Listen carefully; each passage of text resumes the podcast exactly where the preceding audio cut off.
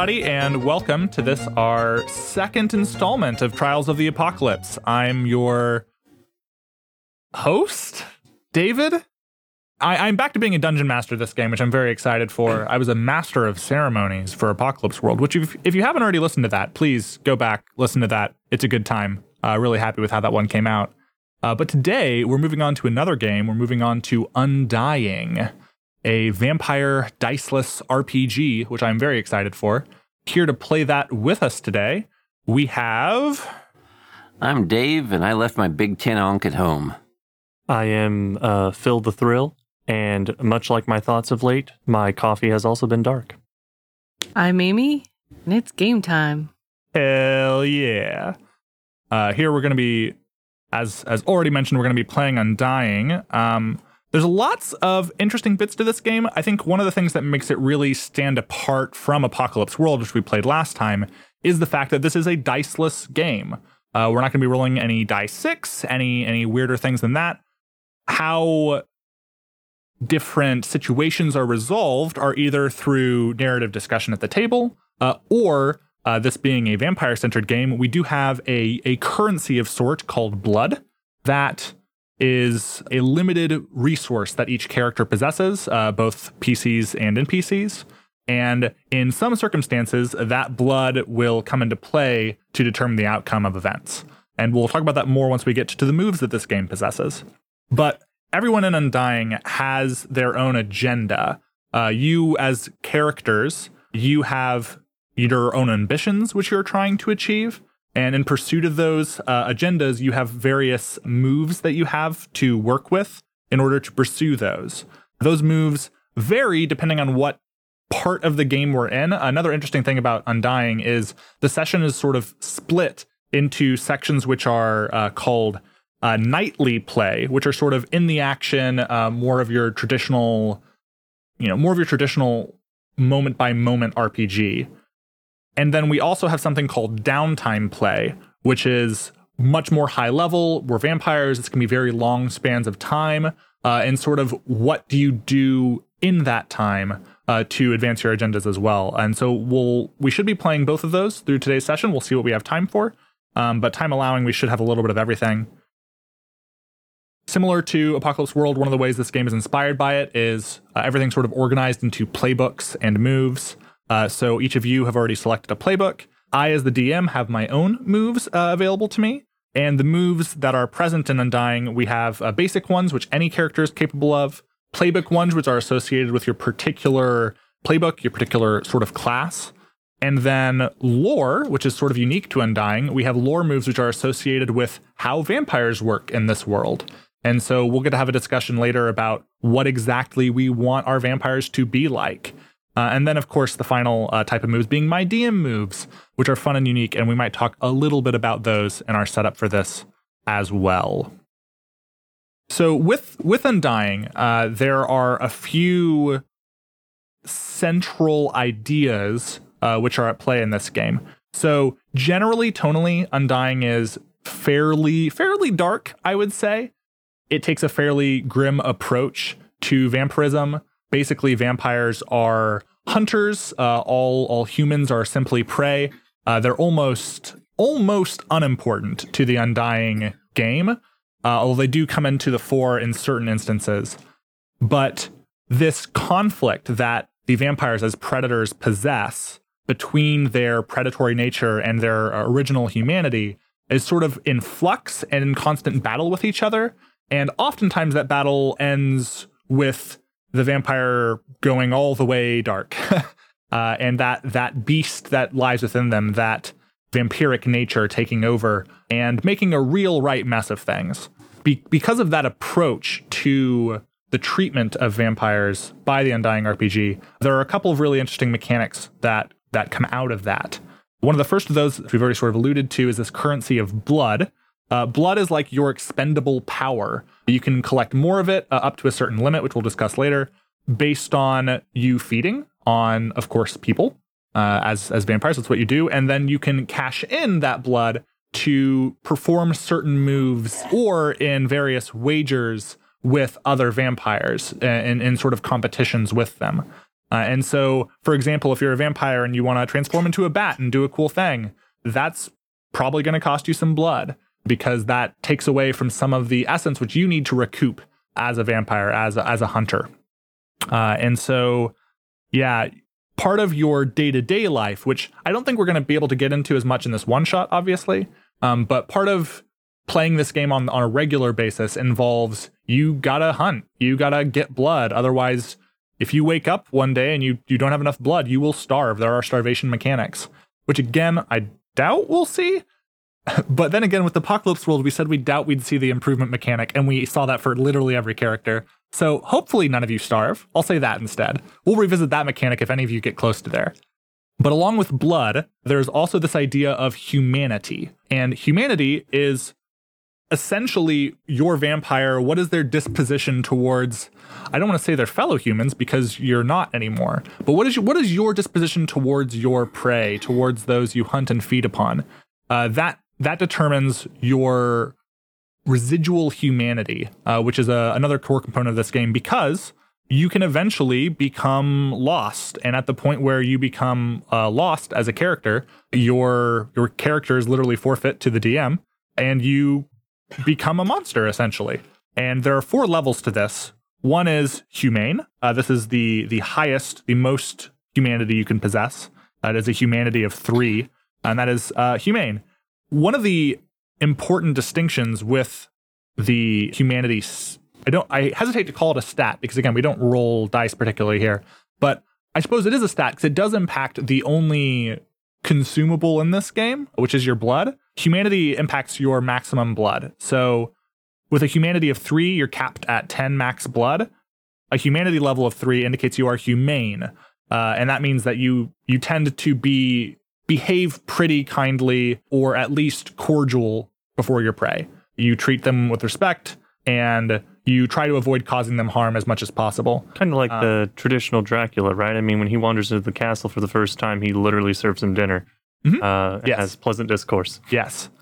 Additionally, your humanity, which uh, your, your humanity number also can affect what when you are feeding on a person, what options you have at your disposal to to actually do there. The further down you go in humanity, the harder it is to restrain yourself from feeding wildly, let's say. Uh, the harder it is to to keep yourself from potentially causing problems for yourself, either through indiscretion uh, or through overfeeding, et cetera, et cetera.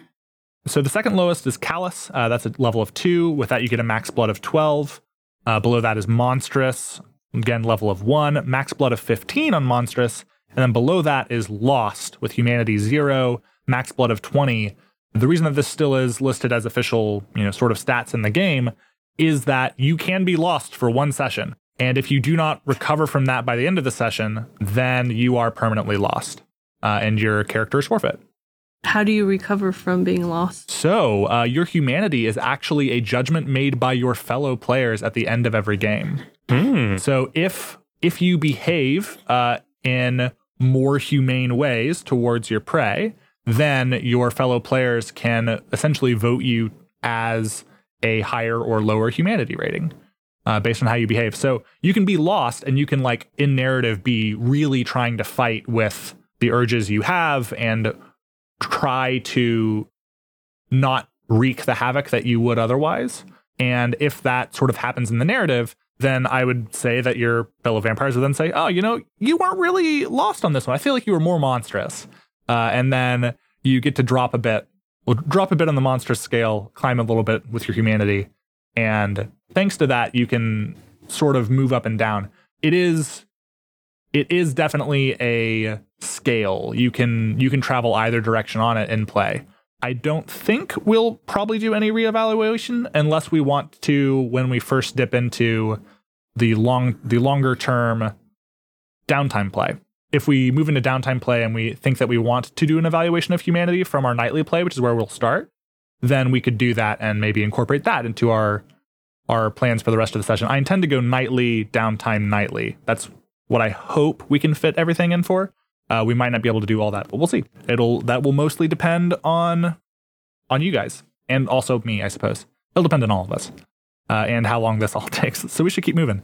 So there's humanity, another one of the core pieces of Undying is the idea of debt.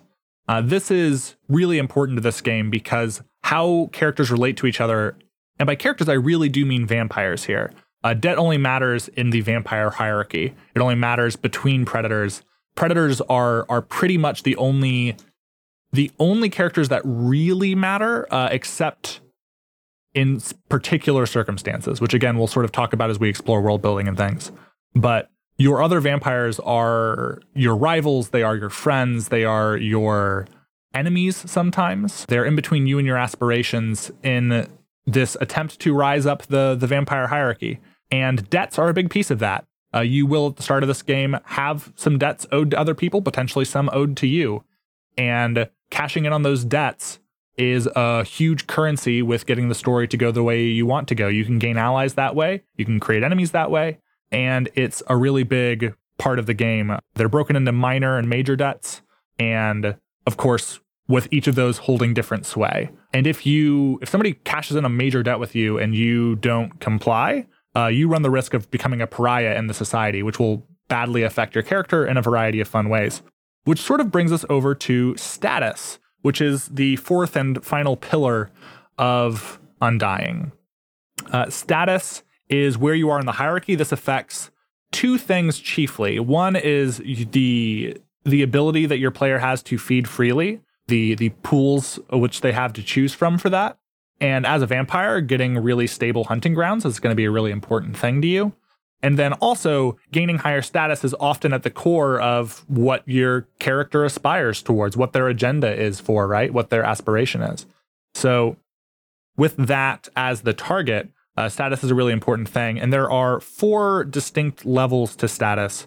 Uh, one is the princep, which is the at the tippity top of the ladder. As the princep, you have vast influence over other vampires and your hunting grounds are are peerless. You can do whatever you want wherever, and nobody at all will stop you. You are vampire. You are the local vampire king. Princeps is very good. Just below that is patrician. There's only a handful of these, but patrician vampires. You are you are dangerous. You are reputable. The only people who are really your rival are other princeps, unless there's some upstarts who are trying to subvert you. But for the most part, there's very few who are on your level your access to hunting grounds is exceptional. It is good. You you have abundance at your disposal. And so patrician is where a lot of vampires target for. Most start, and I think all of you will be starting in this game at the level of plebeian or plebeian. That word I think I've heard pronounced both ways. I'll probably bounce around with those pronunciations in this game. But if you're a plebeian vampire, you you're more of a grunt, you know? Uh, you don't have as good of access to hunting grounds. If there's ever some scarcity, you're probably the one who's hit the hardest. Well, almost the hardest. We'll get to the final one in a second. But plebeians are where most vampires are. The lowest, even below that, is pariah. And if you are a pariah vampire, that means you've done something that has got you on the fringes of vampire society. You've either really angered a princep, or maybe you failed to honor a debt and that led to either the princeps or the local patricians rejecting you. And either way, you do not really have hunting grounds. Anywhere you go, you run the risk of infringing on some other vampire's turf. And therefore, you run the risk of causing yourself some real headaches and risking your life every time you need to feed. And so, being a pariah is a real dangerous position to be in. I hope for your character's sakes that none of you end up there through the course of this game, but who knows? I, I say that. I have no intention necessarily of doing that to any of you, but you know, it can happen. I, I considered when putting my character together starting as a pariah, so it's funny that you mentioned that, but I decided that for a one shot in a system I'm not used to, I probably shouldn't start in a position that was already going to give me a handicap. So uh Yeah, in my limited reading of the uh of the rule set, it, it essentially it'd be like going to D and D third ed and saying, I want to play an NPC class. Don't don't. No. and then how status can change is dependent on two things. One, I as the DM, sort of at the end of a session, have the the arbitrary power that is often in my hands to sort of look at things from a bird's eye view, from the sake of the story, from the world, and make a make a decision on where I think your status currently is. But also, there's a mechanic in game for your status to raise for your particular playbook. Every playbook has a way to ascend to patrician status. And of course, I imagine beyond that, right? If you if you go above and beyond what's already prescribed in there. And that's unique to every every playbook. And so we'll get to that when we start describing those. But status is a big part of the game. It's at the heart of what every vampire uh, in this world sort of desires. And it's it's going to be at play in the the game we have ahead of us. So keep that in mind.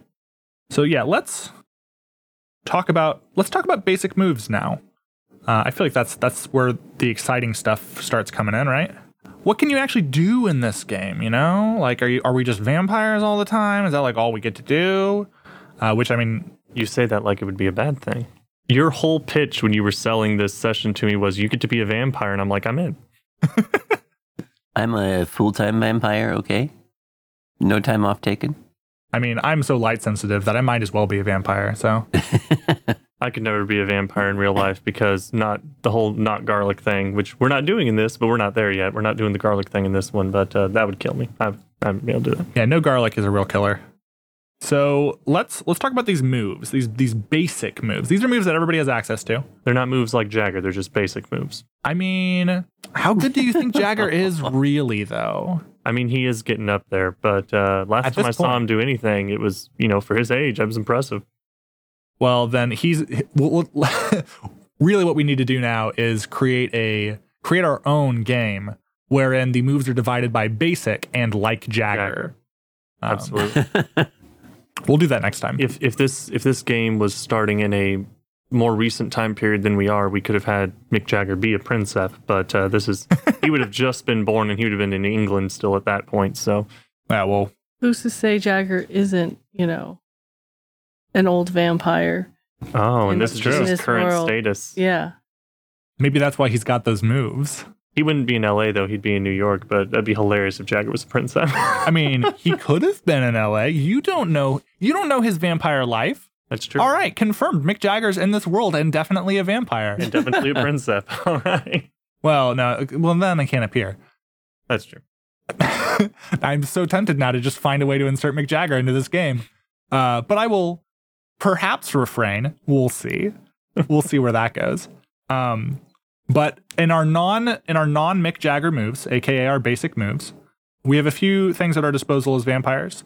The first move is just wake, spend a little bit of blood every time when you wake up to a new night. Just one. Um, just just one blood, but that is one of those things that will that is a forcing function. You will have to feed eventually. Uh, otherwise, you will run the risk of starving. Starving is if you wake up and you have fewer than three blood.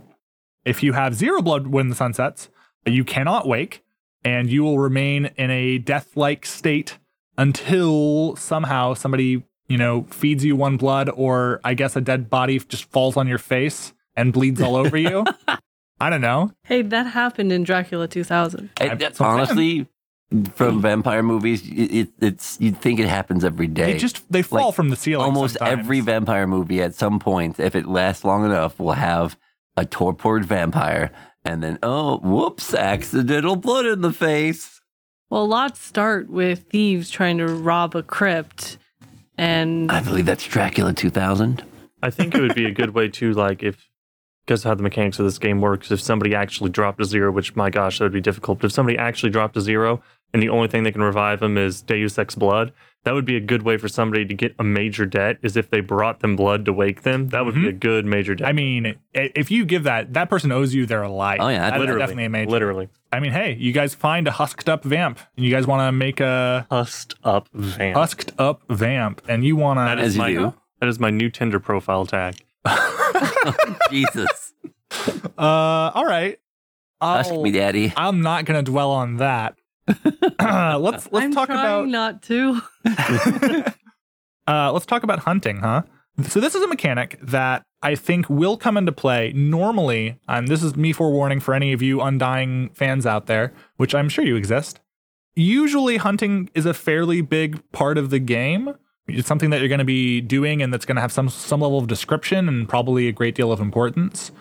Hunting, you try to find a victim to feed from, and then you based on your level of humanity and how much blood you spend in this interaction to to get some blood, you have different options at your disposal of either like finding a victim quickly, whether or not they are spooked by you, uh, how gentle you are, and how well you avoid the eyes of other predators or from attracting suspicion in those hunting grounds.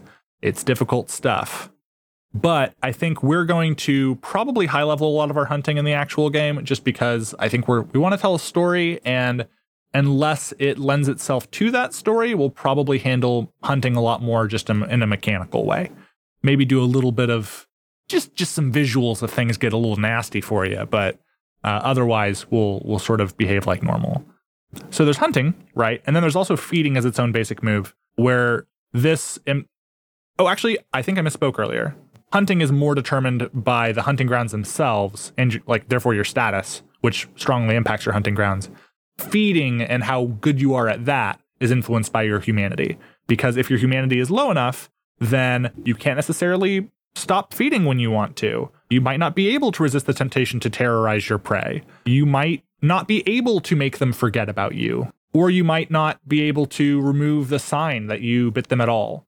So, feeding is necessary, but also can jeopardize your situation. But again, hunting and feeding will definitely see in the course of this game, um, I, I presume, but it's not something we're going to dwell on as much as the game allows for. So if that's something you're really interested in, like telling a gritty story with your your vampires and like trying to make that day to day grind work, there are absolutely the mechanics in this game to allow you to do that in a fun and interesting way. Another thing that vampires are capable of, all of them are, are captivating. You can essentially mesmer peeps. You can mesmerize them, and that's partly dependent on your humanity, partly dependent on how much blood you spend. Again, we'll get into specifics if those game mechanics come up in game, but basically, you can convince prey, you can convince people to do things for you. They can do it eagerly or faithfully or exceed your expectations, or uh, not be scared of you by the fact that you just told them to do something and they did it, right? So you have different things that you can encourage with that captivation based on how much blood you spend and how much humanity you have, et cetera, et cetera. You can also fight other predators. Fighting is a it's described in the book as a ugly, desperate struggle for life and death. Yeah, it's bad news bears. Avoid it if you can. Yeah, if you're if you're getting in a fight, probably someone's dying. That's pretty much how this game works. But but the name of the game is Undying.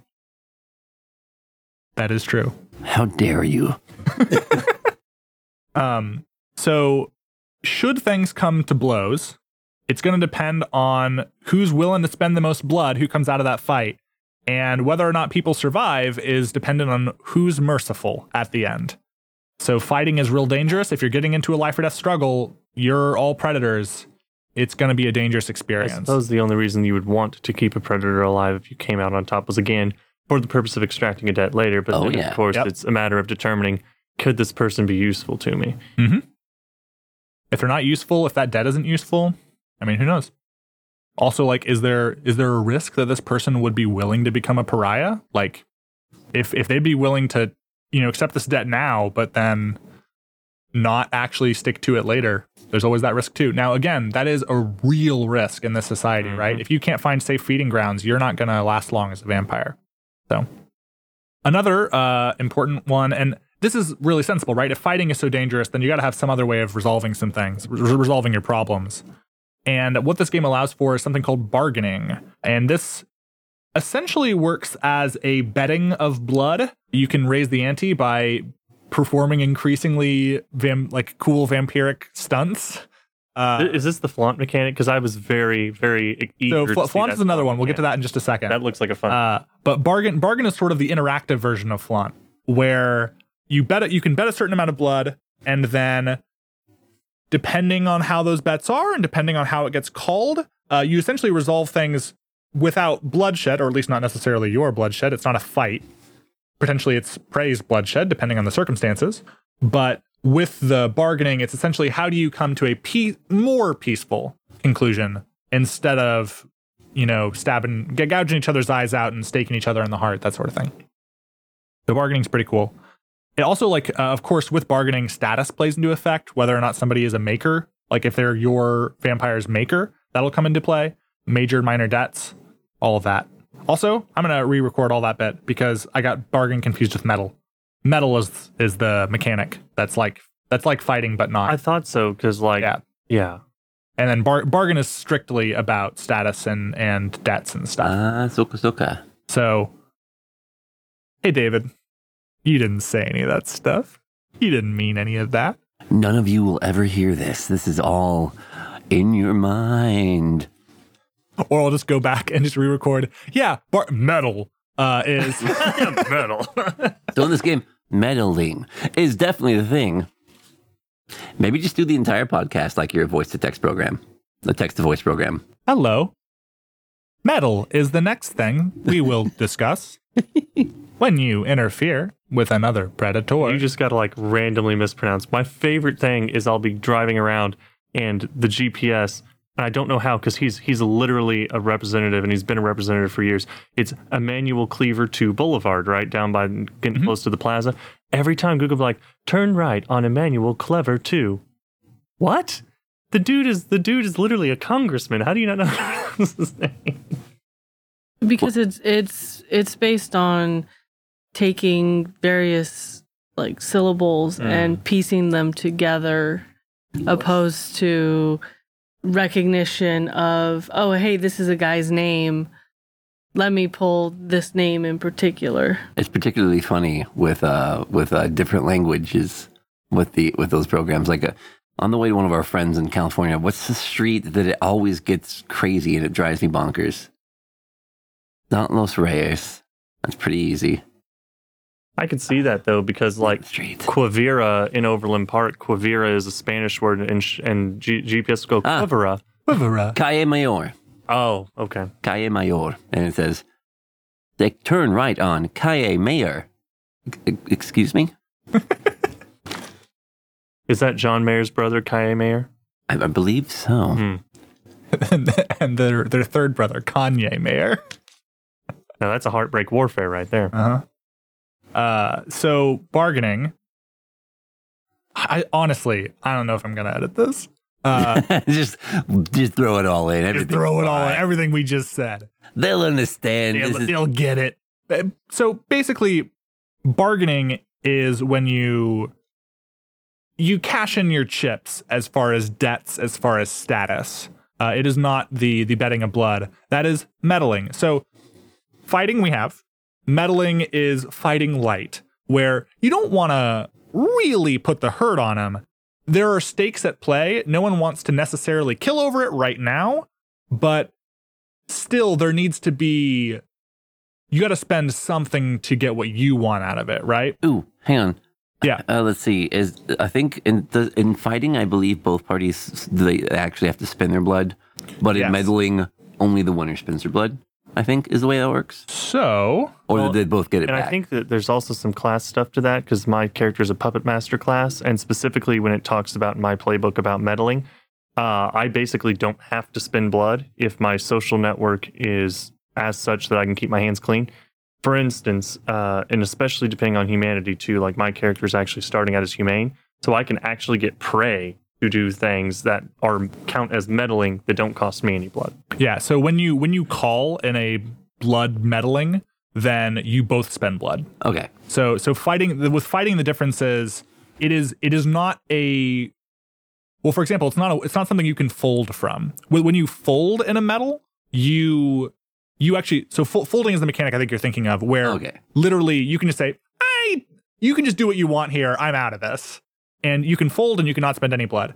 But if if you were the one being meddled with or if you were meddling with someone else and and again that can happen between multiple parties. That's not just one on one. But let's say there's three people and one of them's like I don't really care that much. They can fold out and then they don't have to spend any blood. Okay. But if you're the one meddling, if you're the meddler or the meddlee, and you've made your bets, the other, the other party doesn't know necessarily how much blood you've anteed up. Yeah, that's that's part of the big thing. We, he's he's going to discuss that later, Yeah, I presume. Uh, but then when you when you call that, then you actually have to spend it and see what happens.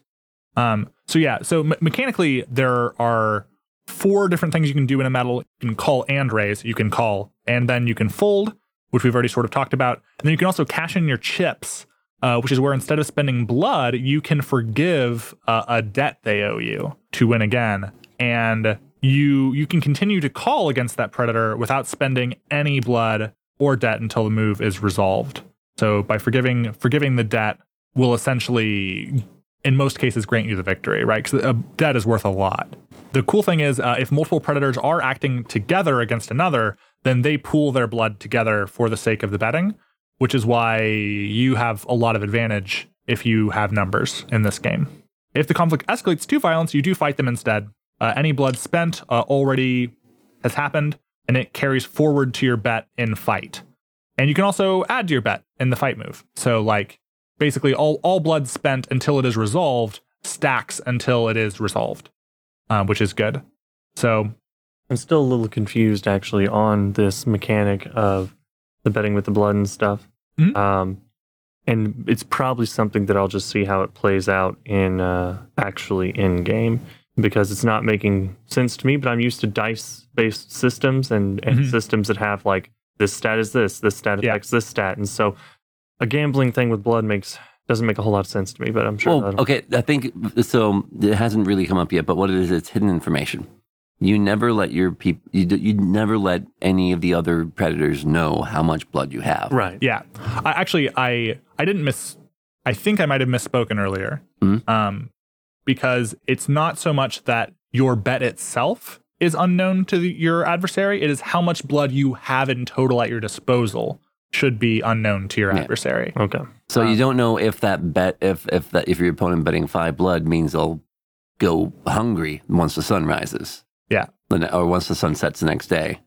You don't know how all in they are. So how how meddling works? We've we've now sort of skirted all around it, but like in an interaction, let's say one person is meddling with another. First, they both have to spend one blood to meddle. You spend it, it's it's going to be gone at the end of this, no matter what. You essentially you're anteing up to this conflict. Once once that has happened, you then beginning with the meddler, uh, you can bet a certain amount of blood. So say like I'm going to spend, you know, I'm going to spend two more blood. I'm going to I'm going to bet two more blood, and I'm going to do this thing. So then like what do you as a vampire what are you spending that blood to do that is causing a meddling action with this situation and leaving it open for that to still be countered if that other vampire decides to do something about it so the example in the text is like let's say one vampire is going off to see their their mistress who's a human ooh it's like their old flame from back when they were a human Those big themselves sensualists. Both spicy. Those Must be a recent vampire if they still got Uh, a human alive from when they Yep, returned. they were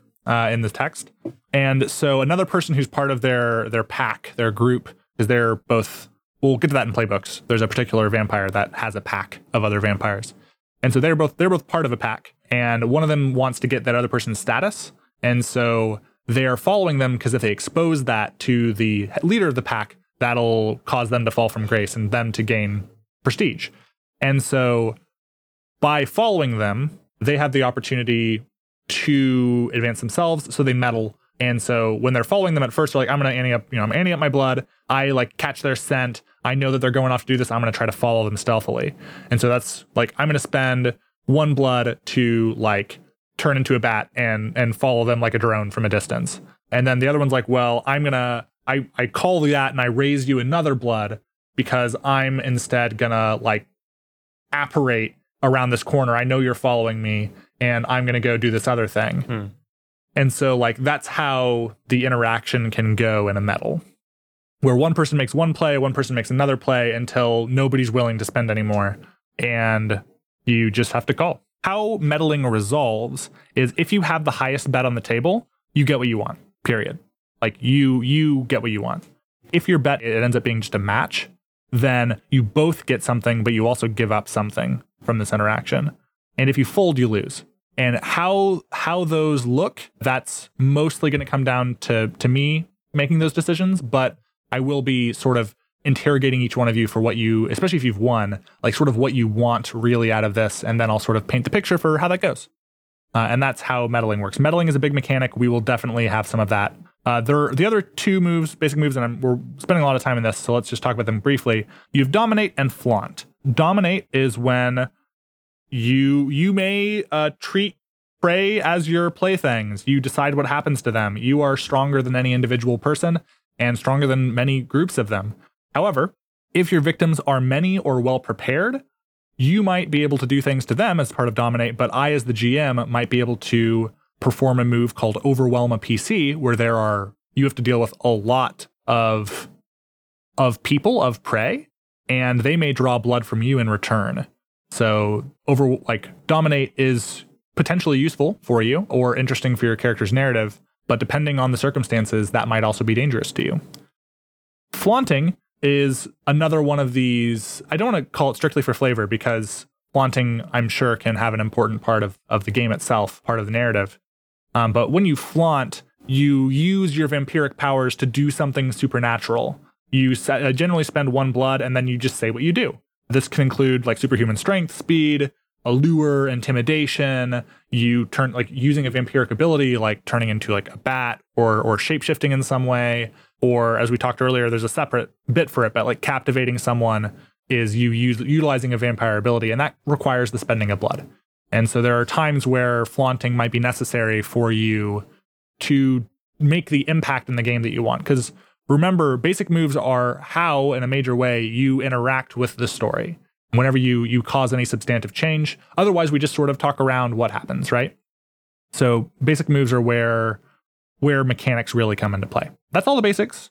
Along with that, uh, I, as the GM, have some things at my disposal. I'm going to really gloss over these, but I can overwhelm a PC where essentially you are the humans have become aware of your presence. You seem like a danger to them. They're going to, in droves, do something about you, and they can draw blood from you from that, depending on how that goes. So beware of that. I could, of course, introduce NPCs. I can establish rivals for you. I can establish enemies for you. I can establish a nemesis. I can brand people as heretics if the right conditions are met. Uh, we talked about that earlier with dropping to a pariah status. If someone calls in a major debt and you don't, you don't comply, then you might get screwed by that. You might be branded a heretic. I can use my NPCs to do any normal, basic, or playbook moves. I have to feed my NPCs as well. Uh, I sort of do that off camera. And also, uh, I change status. And those are sort of the, the main moves available to me as the game master. Additional to these moves, we also have lore moves, which are vampire lore specific, and then also playbook moves. And so, are there any are there any questions? I've talked a lot. Are there any questions about anything I've just said? The the uh, lore based moves Mhm. uh, sound very similar to the flaunt. So, what would distinguish a flaunt from a lore based, and does a lore based spin blood as well? Yeah, let's let's dig right into lore based moves then. Unless there's any other questions about the basics. Uh, I was just going to further talk about Flaunt. Just say that basically in 90, in 1992's Bram Stoker's Dracula, Mhm. Flaunt is anytime uh, Gary Oldman did something spooky. Yep, yep, Yep. Understandable. That also sounds like lore, which is why I'm wondering because lore doesn't cost blood, right? Well, the difference is, eh, The difference is please pull up that part of the book. Um actually I got a paper book and I didn't bring it down here for whatever reason. nice. Success. uh, definitely definitely did the right thing there. So in discussing lore moves, we'll get to sort of you know wh- what is encompassed by those in a second. Uh, because first, what we should do is we should talk about our vampire lore. Um, we should decide what vampires are capable of, what they, what are what things are dangerous to them, and we should establish those here up front. So there's a section in the book for lore prep. I'm gonna go to that page real quick. This is actually one of my favorite parts about about this particular game is setting up your vampire lore. It's pretty great. We actually did some preliminary discussions about this in our Discord um, prior to this recording, but it, this is I really like this. You can tailor your vampires to be whatever kind of vampires you like. Which, of course, is nice because vampire lore is greatly, greatly changed over the years. They Uh, don't sparkle. They do not sparkle. This Uh, is the real world where vampires burst into flames in the sun. Hello. Although I have a feeling that uh, our Mick Jagger vampire, if he makes an appearance, will definitely sparkle, but it will have nothing to do with the fact that it's intrinsic to vampires. Uh, it looks like the way that the, the rules are established, the only vampire lore that's non negotiable is you can't really go out in sunlight because you're asleep, right? Yeah, I, I think the only, well, we could sort of visit all of this, and I think we will visit all of this right now. But I don't want to say it's the only because we have to go through this section. But I think a better way to put it is the only one that's constant is that something happens in sunlight. Yeah. You Okay. don't want to be out in We it. You don't know what it is. You may. bur- the- I, I, I made the joke earlier. Vampires burst into flames, and said that could absolutely be the vampire lore here, but that doesn't have to be the vampire lore. And that would be very much uh, in line with uh, Interview with the Vampire, Yeah. where if they're in sunlight, yeah, Mhm. they literally literally burst and burst into flame and, And that turn is- to stone, It's definitely classic, Dust. but there's also uh, there's other options. Like, Like sparkle. sparkling. We're gonna leave that up. That's not an option. They left that out on purpose. So every tale of vampires has a different concept of how do vampires work. And this game is accommodating to all of those because it lets you pick and choose what you have. As long as we come to a common understanding here, then that's what we're going to be able to rely on for this game. And so the common lore moves uh, are they have a they have a really great breakdown in the book. Again, anyone who wants to play this, Undying is I, I think a really, really well constructed RPG. Um, like I've seen some diceless systems that are a lot more vague, but Undying really brings a nice amount of specific- specificity to an otherwise, you know, more fireside chat, sit sit back um, game. You, know, you don't have a lot of randomness thrown in from the dice rolls, right?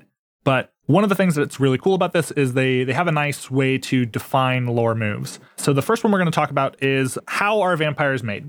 How is Babby form? I personally like the strategy of your vampires like a person needs to be completely drained of blood and then given some vampire blood and then that causes the transformation. Well, what do you guys' take? That's that's more the uh, traditional, and of course, I'm a big vampire guy. Part of the reason I definitely wanted to be in this session. You're a large vampire person, is that I'm a large vampire person. Okay. Um, that's more the traditional like Balkans, and of course, most vampire lore and Western mythos has its root in the Balkans and all the superstitions surrounding that.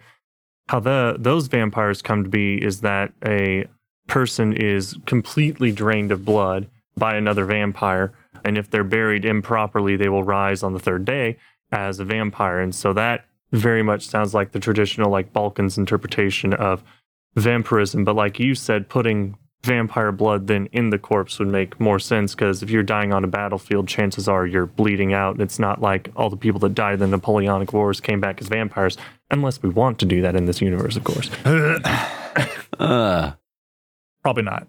But I, I, I like the the like drained of blood approach, like plus the addition of the catalyst of being given vampire blood, because otherwise, like it'd be too easy to accidentally create vampires. Well, a good example of that is in uh, Only Lovers Left Alive. Uh, in that, one of the characters completely drains a human of their blood, but they, they don't turn into a vampire Yeah. as a result of that. You have to be, well, and the language in the book is when you become a fledgling, if you will, you are a chosen, right? You get chosen by the maker to become a vampire, so there has to be some intentionality in it. So then I, I, I would contend that, as far as establishing a lore move here, uh, I would contend that that would require the the maker to spend some blood as say well, right? Yeah, that, Uh, yeah. that's what I was. That's what I was going to say. As far as I think, just it being sufficient. I think it's sufficient that the predator feeds the you know spends the blood Mhm. to put it into someone and kill them is I think sufficient because the blood is our actual currency. So Yeah. it's going to be intentional. And one of the playbooks, in fact, explicitly deals with what would in uh, uh, Vampire the Masquerade be like. I believe that's referred to as, uh, I believe they're ghouls, humans that are that are essentially addicted to a vampire's blood. Mhm. And I, I'm pretty sure that's not necess- That's not doesn't have to be necessarily limited to that particular playbook. Yeah. I think any vampire could potentially do that. Mm-hmm. So then, yeah, well, yeah, I think that's the nightmare, I believe. Yeah, I think so. Nightmare has the blood Um, slaves. Yeah. Mhm. Yeah. Hmm. and and they have specific fun mechanics from that. But I would say any I, that's actually one of the other questions I had was, are we going to allow the creation of ghouls, sort of like vampire gruntlings that are mind like mindless ish humans, um, sort of feral humans that have been You're Renfields. become vampire blood junkies. Like a thrall sort of thing. Yeah, like a thrall. I mean, I I'm thinking of Helsing right now. They've Yeah. Yeah. you can Yeah. create ghouls. I w- I'd lean towards yes, just because if someone chooses to do that, they have to spend the blood regularly to keep their Yeah. cool. hmm That sounds though similar to what the Nightmare does in their playbook. That almost sounds Yep. like we're taking a class specific thing and trying to apply it to vampire lore. We can we, we make these uh, as I touched on a little bit earlier. I'm pretty sure we can be kind of fuzzy about this. Like the devil has something kind of similar. I can manipulate people by using their vices against them, and as my character is a bookie, pretty good at that. Yeah. Well, and maybe for non nightmares, you have to spend two blood, but at the same time, and we can change playbooks. So it Mhm. means Yep. that these abilities technically are This are isn't something that any of us can access. Right. right. yeah. This isn't Dungeons and Dragons. We're not locked in. I'm not a cleric who can't cast wizard spells. We're uh, the lines are all wibbly wobbly. Yeah, your playbook is more due to your agenda than anything else because Mm-hmm. like what what you are aiming for and how you go about that, that's what really determines your playbook. They're more guidelines. They're more like guidelines. The code is law.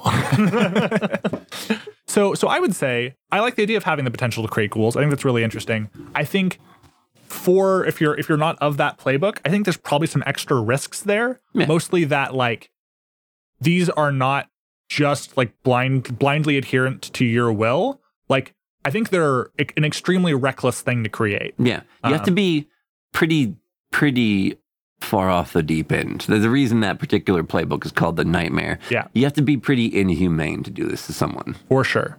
Uh, you have to be quite you have to be quite inhumane, and with the nightmare, I think they have a particular level of control over them that maybe your average vampire does not. Yeah, Um, through practice, perhaps. uh, so maybe maybe using a lore move like this on some sort of regular basis might cause you to become that playbook. Might might take you there in a future session were we to do that. So I like the idea of establishing that. I think spending at least one blood to create like a new vampire, but I think the distinction we'll make there is a ghoul is still like you have not drained them of all their blood and like given them just yours. They're like an, im- im- almost an impure vampire in some ways. yeah. So we'll, we'll have that as creation. Uh, when when a new vampire is created, how like are they bound to their maker in some way? Like, do they have to obey them? That's present in some vampire lore. This is a very Um, important bit here. If if they go against their maker, is there some risk to them? Like like literally physically as a vampire? Well, I think that the game really sets it up nice so that I would think that you would owe you automatically start with a major debt to your maker. Um, I don't see why it would be necessary that you have to obey them because part of the way that this game is structured is that you are constantly in this socio-political battle with the other predators, and so if you always had to do with what your maker said, I presume unless you killed the maker in traditional vampire folklore, you couldn't change that. So I think maybe it's just you start with a major debt or maybe even two major debts to a maker. But I don't think Two major debts is a lot. yeah, two Yeah, major debts. that's- that's- yeah, yeah, it's true. like- Start off with a major debt to your maker.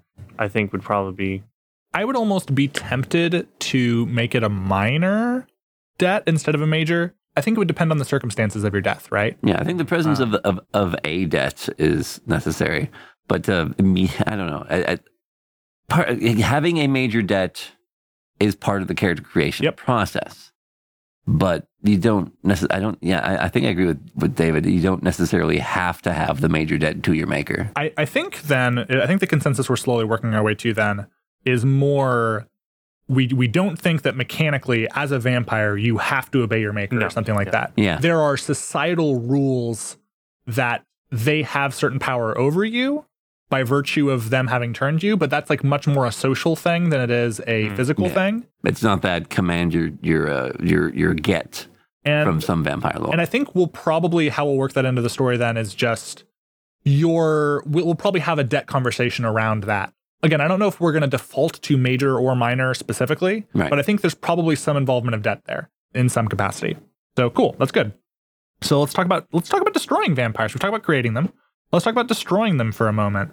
So when you destroy a predator, how do you go about that? Uh, do you like sever their head, uh, stuff the mouth full of garlic? Do you put a torch to their body? You gotta you gotta burn them, burn all of it, or else they'll come back. stake through the heart. I always thought the stake through the heart was so silly because the stake through the heart's going to kill it kills most things. anything. Turns out that's uh that's everything's weakness. It it killed them. They must have been a vampire. It's like okay, Oh, I'm sorry, Phil. You go. I didn't know you could survive a stake to the heart. My bad. Um, but I think I think uh, this is one of the ones where we could pick. This is essentially pick all that's applicable. I think the holy wafers in the mouth. I, I, it's it's very classic and also very dumb. Um, well, and I, Didn't- I didn't- think we established during our Discord session that a lot of the religious limitations and things were lore that vampires themselves had started in order to avoid detection. like misdirection, which I, I love. I love. Yo, I'm I'm. They can't eat garlic. They can't So stand on holy ground. whatever you do, don't make a nice. Never mind that my Garlic character's history. I was a cardinal at one point. Uh, I definitely think fun things to establish with this are like what what vampire lore is still known in this world to be like. Oh yeah, vampires. They'll they, you can't go into your house unless you invite them in. And I, I like Uh, to think that, that one's patently false Yeah. Yeah. yeah. and Yeah. made up by vampires. Yeah, ma- made up by vampires for vampires Yeah. to say like, well, like they can't come in if you don't ask them to. So just be careful with who you ask into your house. Yeah. Anyway, I'm coming in to eat you, so just be ready. I think, I'm just a polite one. I think the garlic is also another one that's just Yeah. pure pure applesauce. The mirror, holy water. Yeah. I'm not even sure, like, you could even set up in this world that there's no specific way that you need to kill a vampire. They're obviously hardier than the prey, but I think, like, a couple of bullets to the chest is still going to take a vampire down, I would think. I think uh, uh, one of the ones that I saw, I think this is uh, expressed uh, pretty explicitly in the Vampire Diaries. You need to sever the head from the heart. I think that's a good, succinct way of putting it. Mhm. So destroying the heart, stake through it would do the trick. Decapitation. Decapitation. And if the stake didn't completely destroy the heart, then you could have the whole vampire vampiric torpor thing, where you remove the stake, ta-da! Got a pissed off hungry guy. Um, but decapitation, which you know kills a lot of things. Obviously, definitely should work. burning it alive would probably take care of Mhm. it too. yeah, I, I think I think if you incinerate one, that'll work. Yeah, I think one of like one of my favorite one of my favorite ways to kill a vampire uh, is just leave that sucker in the sun. Yes. Like Yeah. I, I think now we don't need to get into the physiology that deep, but I think there is something about the transformation that vampires undergo that makes their bodies so uh, capable of lasting, uh, so so capable of maintaining its unlife for such a long time. Uh, whether that be some biological thing or whether there be some curse that created them to begin with, whether there be some greater force that is at work here, something dark and magical or dark and holy, who knows? Dark and Um, unholy. dark and unholy, dark and holy. Ooh, oh, uh, oh. uh, let's get this, make this a real Lovecraftian world, huh? um, no, uh, I mean maybe, but no. Uh, so with with. wh- For whatever The may- reason, The maybe, but no. maybe, but no. but maybe. well, yes, but actually, no. Uh, I think no matter what, sun kills you. Do you burst Yeah. into flame? Do you dissolve into a pillar of salt? Like, how nasty is it? Do you do you dust Avengers style? I- I like the the true blood way where the older you are, the Mm. more Quicker. the quicker y- you go in the sun. Fair. Uh, I like it. I like that. Yep. I like that. That's really good. So, yeah. You, can- you So- can do it Raiders of the Lost Ark style where your face melts. So basically, do a thorough job, and the vampire will die. Is basically what we're Yes. establishing here. Just like, kill them really hard. kill kill them real good. Oh and fuck! you're probably we, good. We just we just said we had to choose what happens in the sunlight, and then we didn't fucking choose what happens in the sunlight. Do I we? thought we just did. I, I like I like the idea that the body either ignites in in I a like that. in a way personally. or like hyper I sort of think uh I'm not Raiders of the Lost Ark but when he drinks from the wrong cup Oh, Oh, nice, and- yeah. You've uh, chosen. That was Yes. the last Holy. crusade. yeah Last Crusade Yeah. where he drinks from the wrong co- cup and his body just like hyper decays yeah, Mhm. I I think that would also be kind of cool I kind of I kind of Um, like the hyper decay. yeah. Should we go hyper decay instead of flames? What do you think, hon? Sure. and then the speed at which that occurs is dependent on how recent of a vampire you are Mm-hmm. I like that element that's really cool Um, Yeah. Also, half of the fun of playing any vampire game is, of course, referencing every vampire media that Oh, you yeah. like. Mhm. we, We've already we've, started We've fucking that. name dropped at least like half a dozen, uh Wait, and th- I'm not sorry. wait. Does does that mean that some vampires have special abilities? That's Because you know we've already said that there's no sparkle. So if we're taking from all of them, that would include the Twilight Saga. Gross. Gross. I mean, I think all vampires do have some crazy shit they can do. They It- just take a certain It's approach just with it's just folded into flaunt and our Yeah. our basic skill So, sets. so what? So we're establishing, you know, how a vampire is created, how you kill one. Uh, the, my initial question was, what do you distinguish between vampire lore moves that all vampires can do and a flaunt? Okay, so a flaunt is like your basic move utilization of a flashy vampire skill. I think that's tied to lore broadly speaking, but there are also specific lore moves where there's a like definite and repeatable trigger, uh, and there is a tangible, repeatable consequence. So, for example, one could be death. Like de- death is a lore move. Like what is vampire death? Well, we've just discussed. If you leave them out in the sun, they will die. If you sever the head from the heart, they will die. So that that is an example of a lore move. Death is a lore move. Basically, in my understanding, a flaunt is you acting on the world. A lore move is the world acting on you. Ah, That's I think that's a fair way of putting that. And like we discussed in the Discord session, I believe we wanted to keep the lore move having to do with the impulse to count Oh objects. yeah, the OCD Yeah, thing. I think I think we I think uh, what we decided is that that's a some vampires yes, some vampires no. Yeah, I, I think I like I really like the idea that the vampiric transformation, because with that, when you when you drain a body of all of its blood, you are starving the brain of oxygen. That it's what you do. That's that's one of the reasons you die from that.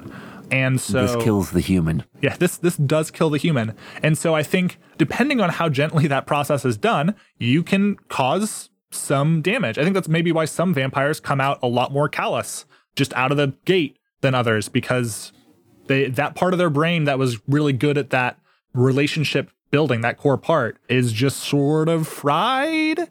And so in a similar way, I could see some compulsive things that are that are often can be tied to some uh, some neurochemical issues.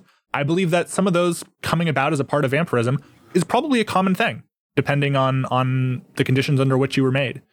So I, I also just think that's sort of like a fun flavor that some things that that resulted in you know uh, vampire lore in the world building sense some of those have some merit even if they're not entirely true like maybe the garlic thing is because one vampire just like really didn't like garlic and it they were so bad. Oh my god, get it away from me. Now, one thing we had discussed in the Discord was how we the running water thing. We decided we liked that, but that we weren't going to explain why it was a thing. It's just it is a thing. I, I think uh, it's uh, the, this is one another one of the lore moves. We're we're we're we're saying we're basically we're telling you that there's all there's lots of options inside there, and the ones that we liked. Um, I my vampire is personally a counter, uh, compulsive counter. So if you were to spill your mustard seeds, as we all carry around from day to day, um, he would feel compelled to count them. Though, of course, I could just spend the blood to flaunt and count them at a glance. But uh, I think we agreed that something that all vampires have is an almost phobia of running water. It's just irrational. We every predator knows they're not going to die if they fall in the water. They'll just get wet. But there's just an irrational part of the brain, and they get swept out to sea, and they can't make it back home, and then I'll bear, and then I'll die in the sun.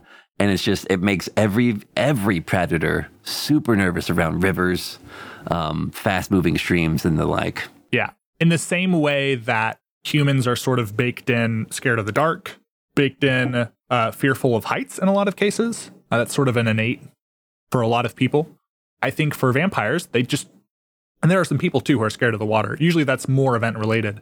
But like vampires, just like, if if there is if there's moving water for whatever reason, that just fucking terrifies them. And of course, that doesn't mean you can't get around it in some way, but like that is going to require some tangible effort on your part because uh, you don't like it. You just don't like it. No vampire likes it. Every every everybody hated that.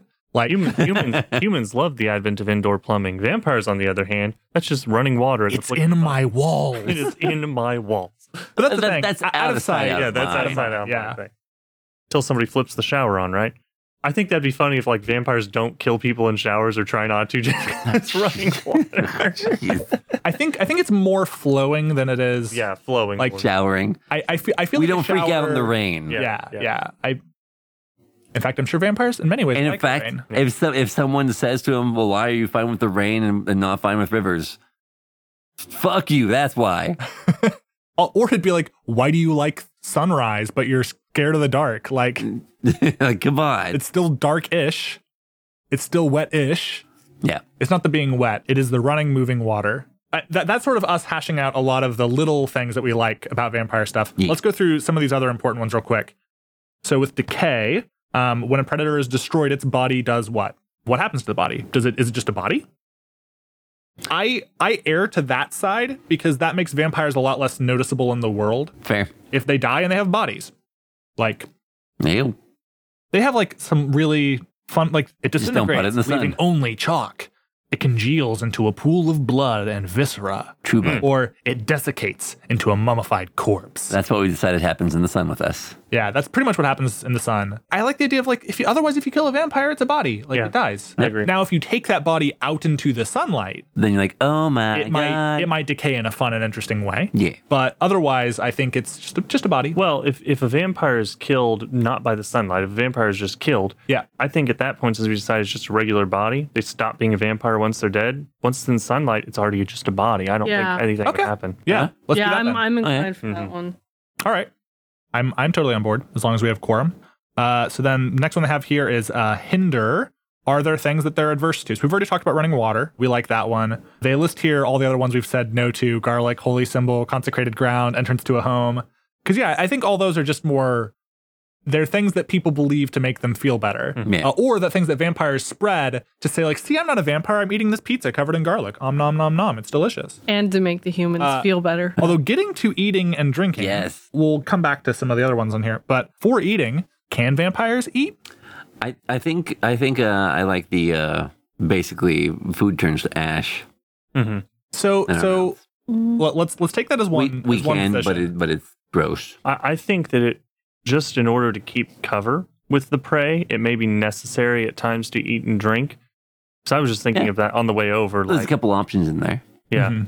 I do. I love, and I love not for this game. I love just for the purpose of the vampire lore in general. That food turns to ash in the mouth. I love that. I, I mechanically in this game, I just don't know how that because that could blow your cover real easy, real quick. I would think.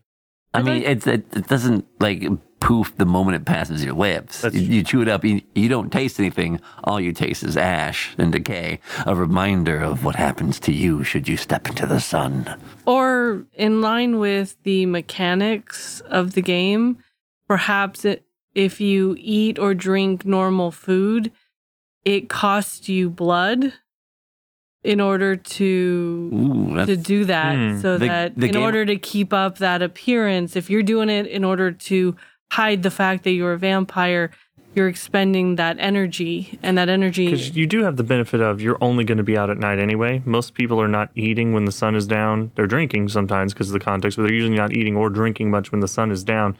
So you wouldn't have to necessarily do it. But I like what you're saying that you may have to spend the blood because you eat blood. You don't eat. I actually I really like that. I like the idea that bummer. if Be, I'm, I'm saying bummer because uh, in a play session, we will tear through our blood at breakneck speed.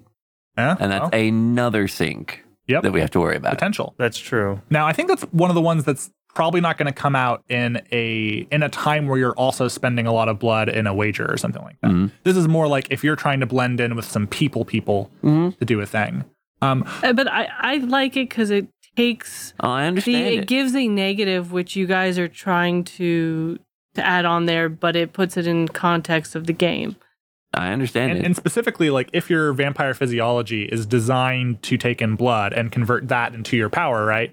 Then taking in something else, you might be able to do that. But it's kind of like if you if you as a human ate styrofoam packing peanuts, you can do that.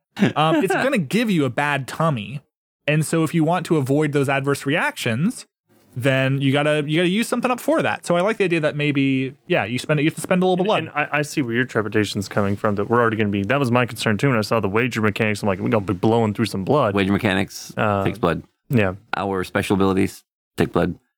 Getting blood takes blood. takes blood. Uh, but, Literally everything takes blood. But like like was just pointed out, you're only going to have to do that if for some reason you have to maintain cover Yeah. with prey. I think it'll be infrequent enough that it wouldn't be a problem. Or and, and we might even like so we don't double dip. If you're in a wager situation where for whatever reason, like maybe blending in with people is important, um, maybe your wagering of like adding another blood. If you're anteing up, uh, if you're adding another blood, uh, if you're raising the the bet by another blood, maybe that is you eating human food around humans in order to or blend in. or uh, the anteing itself, you're already spending a blood. We could work Yeah. that mechanic in because yeah, Because you mentioned that in that we would be wagering a blood and you, you know, to turn, we would then narrate that it's to turn into the bats. So I think then what we can consider this is either something that if you're doing it independently would cost you a blood, or it's something that in conjunction. in if you are doing an activity already that's going to cost you blood, it might be something that is the reason that's costing you blood narratively. So I like that. Let's do that for eating. We'll sort of think of that as for eating and drinking, Mhm. uh, like regular things. Obviously, not drinking blood. That's that's the good stuff. At the beginning of the of the book, it describes like blood as like, man, blood is blood is eating, it's drinking, it's fucking, it's everything, man. It's so good. That was the literal language. He is not exaggerating Uh, at all. unless you're a sensualist. That's true. Then those things are also those things. Well, at least the last one. Yeah. Um. Yeah. Oh, yeah. Actually, let's talk about the last one on here that we haven't talked about, which is slumber. Basically, can you be awake during the day? Let's talk about that for vampires. Are you forcibly only awake during night hours, or is that just the safest time of day for you? If you are awake during the day, are you lethargic? You know what's going on with that? Hmm. And this is where for this is where I'm differing from my companions here. I think it makes way more sense to spin blood to continue to to stay up late essentially, rather than spin blood just to eat. Just to imbibe. I mean, as as DM, I'm like, what? Porque no los dos? I'm just saying. Because we're already sinking so much blood into Well, don't simple eat. existence. No, I, I'm, and I'm, I'm actually. With, By the way, what were the other options? What, what, what were the lore moves for eating? Because we didn't Uh, so- discuss so a e- single eating just one. had uh, it it tastes like bitter ashes of wormwood and lye, that was my choice. or it tastes like styrofoam packing peanuts and rots in your gut. yep. So, but I personally, especially since we went real light on our hinder ones, like garlic, holy symbol, consecrated ground, entrance, those are all things we could have said. Yeah, all those things are true. So since we went real light on Literally running those, water and then it doesn't hinder you. You just have a Yeah. phobia. I, I don't mind No, it going a does little hinder. stronger. That's, that's there. what it means by hinder. Yeah, yeah, yeah. Yeah. But I, I don't mind going a little harder on that. Um, I think we're still staying pretty balanced with our lore. So I think with slumber, I think the opportunity for you all to be awake during the day is ad- advantageous to the story. I think it's useful because people are around during the daytime hours. I would hazard that if you are awake during the day, you I think the thing I would put on that is vampires can't do vampire shit during the day. You can you can be up and that's probably going to cost you some amount of blood just to even stay up because otherwise you you need that rest. But I think like you cannot flaunt. You cannot do you are a normal ass person during the day. Angel you'll burst into flames. And you'll burst into flames in the sun. I hate being an ass person. You're a normal I mean what other word? You're a No. no. You're a And that's my fault. That's blame XKCD. One of their com- one of their earlier comics. Uh, this- says when people say blank hyphen ass something, I like to move the hyphen to the oth- to between ass and the other word, and so instead of a normal ass person, it becomes a normal ass person. Well, I uh, I was trying to think of like where where do I go next with that joke? How do I bring it to the next level? uh, and my answer was you can't. It's already perfect. Uh, and so yeah, I, I- I could see. I, I, I, I like the idea of no, you don't have to be asleep during the day. I'm just trying to think of how how advantageous it would actually be to be awake during the day if getting in sunlight you're bursting into flames. so let me let me offer this to you. I know Phil that your character you intend to play a psychologist, Yes. and specifically you have s- stories that you've mentioned that you think are like that you think would be fun to have as in, in his backstory of him being like a witness on the stand Mhm. to get people, sometimes vampires, off on charges by claiming they were insane and by Mhm. backing that up because you're a psychologist. When did court sessions Yeah. happen? During the day. I think vampires being able to interact with people during the day is useful for the types of vampires who are in some ways integrated into it into the human society. And I personally think that gives us a lot of ground to tell interesting stories because this whole like the whole predator among among you that's something that's central to the original vampire tales, right? And as, as long as you're not exposing your skin, like, because we've already established if you're in sunlight, your body's going to rapidly decay and very rapidly if you're an older vampire. So, how do you avoid that if you're out during the day? Well, okay, this this sort of brings me this sort of brings me full circle on the sunlight thing, honestly. Like I I almost wonder then if sunlight just sucks, if it's sort of like water where it sucks for vampires in various ways and maybe even has some extra nullifying stuff, but maybe it doesn't kill them. Like I- I- Maybe- the, the question is how here's the here's my problem. One of my problems with moving vampires to sort of a modern day setting. Like when it's in old timey times, news didn't travel very fast, and when it did, it was mostly hearsay anyway. And like, but but let me let me give you this. Let's say there's a vampire, and somehow they end up fighting in a world war. Outside, they're dead. Like. Well, what are they wearing? Like a wide ass brimmed hat, and have every inch of their skin covered all the time? I call bullshit. Like, there's no way they're going to be able to do that and not look totally out of place. I say, let's look, let's revisit the the uh, sunlight lore move section and see what suggestions they have there. They only had die. They only had that. I thought for sure that they had more than that. Or No, actually, so they didn't. They didn't actually have a section for sunlight. They had a section for destroy, and one of those Ah. options was sunlight. sunlight.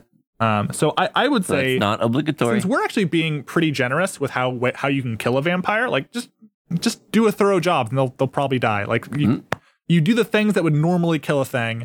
like they can't just bleed out. Like that's the only thing that they can't really do. They'll heal. Or. Vampires are immortal asterisk. Yes, they're immortal asterisk. Uh, they're immortal without further steps taken, uh, and they're powerful in different ways, right? So if we're going to go that route, then I almost wonder if, for the sake of telling an interesting story, and for the sake of like having a real genuine proposition of vampires being able to be integrated into a modern ass society and still not be known, like, come on, um, you can only wipe so many people's minds. I Unless would you're the men in black. well, I guess that's the other option is we could say vampire society is just real men in black. Like they've been wiping minds for a long time. They're going to do it for a long time past. I I think doing things during the day is not something that we're probably going to do a ton of, but I think especially like if your character has a background of interacting with people a lot, a lot of interactions happen during the day. People are diurnal. That's well, the word, I think right? Then it, Yes. it, it, it needs to cost blood, and I agree. I agree that you can't have vampiric powers during the day. I think I think you have to spend another wake blood essentially. I think you have to spend maybe maybe even two to be up during the day. Because keep in mind, you're not going to spend any more blood I, during I the day I always because thought you can't. and, and I didn't want to mention it, but since stuff. we're talking, I didn't want to mention it because I Yeah. didn't want to challenge literally how the rulebook is set up. I thought the wake blood thing was dumb anyway. Uh, for this very reason, you have to eat. Well, yes, yes, I understand that. Okay. but Um, slumber deals explicitly with vampires in daytime. That's what slumber is. I know that's why we're talking Yeah. about it. And options in, inevitably succumb to a dreamless sleep-like state. States are awake th- during the day, though lethargic, weak, and easily overwhelmed by prey. That's the uh, no Yeah. vampire powers. Um, or may will themselves ambulatory during the day by spending one blood per waking hour. I think that's a little harsh. it is very harsh. That was the thing that came to my mind first. I because here's the I think that, I think that is very harsh. Oh yeah. I would say maybe a combination of that one and the bo- one above it.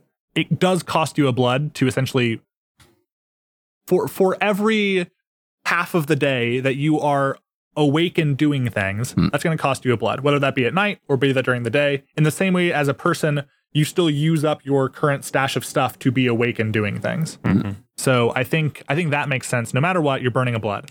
Um, I think I think then the extra caveat for daytime is you are lethargic. You are a you're a normal ass person except for the fact that you're immortal. I always show up in court tired. Yeah.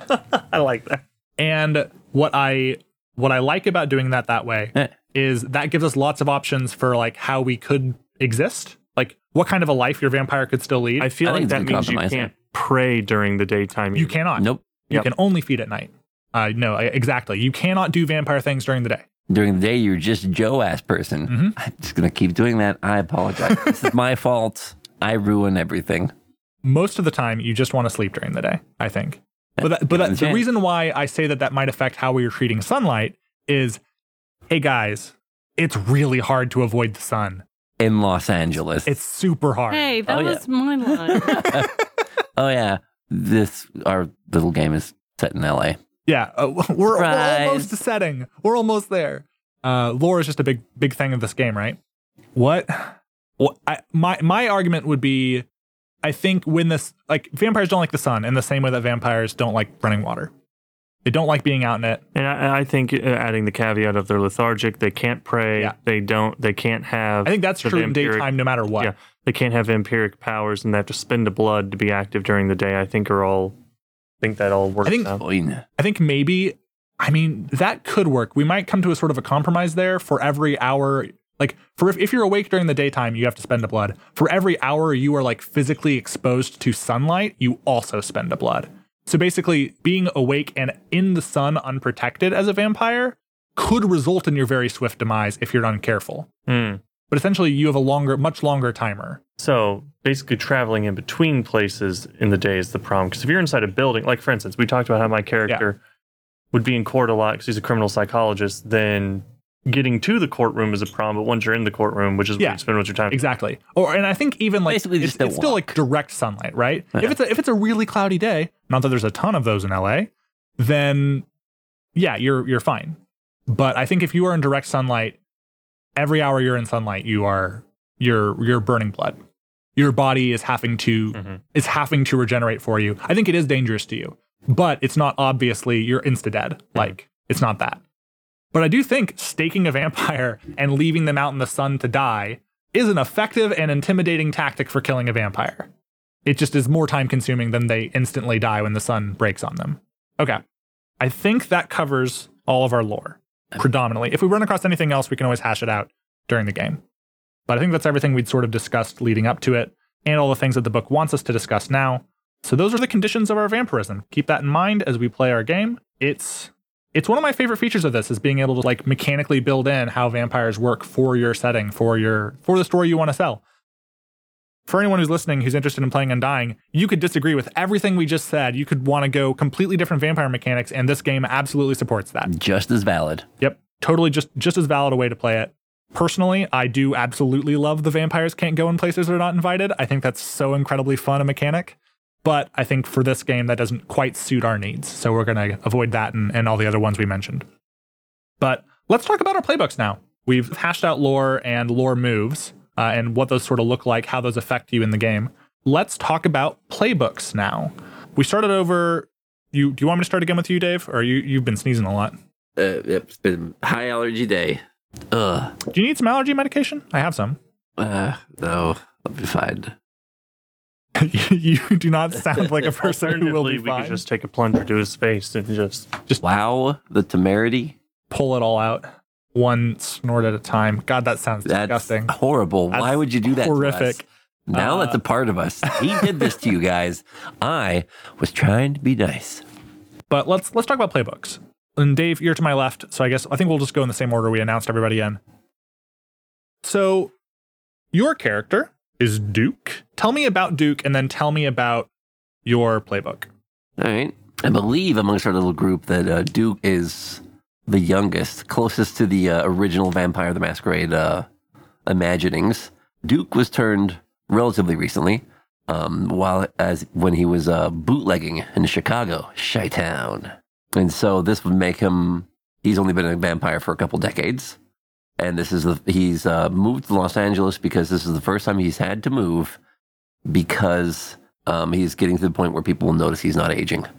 Yeah, I should mention the start of this game is going to be 1947 Los Angeles. Yeah. Let me put that out there. Put that in the world. After the war, So yeah, you got turned. You are now in LA because you your signs of your aging were, or rather your lack thereof, thereof, uh, were becoming apparent. What playbook is Duke? And so Duke is the devil, as someone who's always been good with numbers, and uh, with his experience in the the First World War, leading to him being very good at bootlegging. He is a devil. The devil playbook focuses on uh, feeding on and feeding off of vice and sin. So he's now a bookie in Los Angeles. Prohibition's over, so that line of work dried up pretty quickly. Being a bartender is okay, but a bit too visible for him. But a bookie, gambling's not especially legal. And it's high profit, gets you set up, gets you the connections you need, and gives you a ready supply of uh, of uh, of hapless prey. He's a bookie that doesn't break legs. He invites you into his office for a stern talking to. And sure, some of those people have nightmares afterwards, but that's just part of the game. So the devil is pretty fun. The devil actually has significant advantages if it comes down to fighting against other predators. The devil is probably going to win. They win in ties. And if they spend five or more blood, they are treated as though they spent one more blood for determining the outcome. And what are the conditions in which you become a patrician? Uh, patrician, I think the Devils is the most straightforward. the devil's is the most straightforward. My patrician move is regicide. When I destroy patrician, I take their place. Straightforward and to the point. So the devil is uh, is like half manipulation and half straightforward skullduggery. it's a pretty fun. It's a pretty fun playbook. Is there any other details that you hadn't already covered? along the lines of the of the of the feeding on and feeding sin. Uh, bad company is the devil's other move, where I can spend blood to get my my sinful hooks into someone. I got what they need, and I, I make sure that that really sets in, and it becomes all they can think of, like a junkie. And so, my prey, I can demand something that they can do, and they'll gladly do it. And I spend blood, and uh, they stick around. I feed their need Oh yeah, for now. for now. And that's our our boy Duke.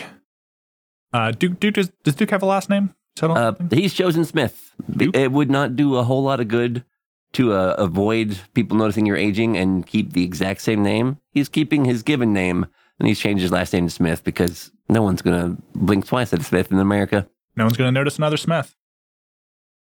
Phil, who are you playing?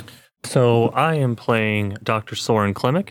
I am a psychologist that was in New York until recently. I was called to LA by Amy's character. Uh, she owes me a major debt, and she's looking to hopefully pay up on that because of how I become a patrician, and I'll talk about that in a second. And so my class is the Puppet Master. And the Puppet Master, as you might guess from the name of the class, is focused on manipulating things. They're not so much the confrontational, stabby stabby sort of people. Instead, they prefer to manipulate things to their advantage. And one thing specific about the Puppet Master is that they actually focus on how they interact with their prey. And so I would imagine that it would be difficult for a uh, puppet master to be anything but humane or callous as far as that's concerned. Your playbook would switch very quickly because it's very much manipulating your prey. In fact, one of the moves of the puppet master uh, specific to their class is that they can use their institution, the prey institution that they work through, to be able to meddle with somebody else. So I could get my whatever I end up using for an institution, which we I think we established it was the League of Decency, which still existed at that point in the history of Hollywood, to be able to meddle in the affairs of a vampire and not have to dirty my hands in that whole endeavor. How the puppet master becomes a patrician is by having one major debt owed to them from a princep or a major debt owed to them by two or more patricians, which is part of how I get dragged to LA from New York, is because Amy's character, who owes me a major debt, ha- has reason to believe that her getting escalated, if I help her become a patrician by however it is that her character's class does it, that means that a patrician now owes me a major debt, and that gets me on the way to becoming a patrician. And when was uh, Soren originally turned? Soren was originally turned in 995 AD. He was turned in Leifsbudir, which was one of the villages in the Vinland colony established by the Vikings. Yeah, so he's he's been a vampire for a long time. Our our boy Soren. I should get nameplates for you guys over the break when we when we break for some food later. We should do some little folded nameplates. That will make life so much easier for me. but uh, what can you can you describe for me? So you talked about your patrician move, how you how you go up the ladder. Can you talk a little bit about mechanically how your move for manipulating people works? Sure. So the the exact text for that it, it's called pulling strings, and I'll read the little blurb it has. When you meddle in the affairs of other predators, you still spend blood, but you may use the enterprise you control to meddle by proxy instead of dirtying your hands. When your minions make the move, they take the brunt of the fallout for you, putting your enterprise at risk. If the GM decides your enterprise is overburdened or harmed by your meddling, the GM may add new liabilities or eliminate assets. Okay, cool. So that playbook really gives you a, a bird's eye view and tries to limit your own personal liability. It's very very much the classic manipulative vampire, uh, which is which is also very fun. Uh, Amy, uh, and and actually before we move to you, we'll talk about the debt and that what happened to incur that debt once we talk about debts in the actual character creation bit. So, Amy, what's your character? What's your playbook? So I'm playing Annie. That's her American name.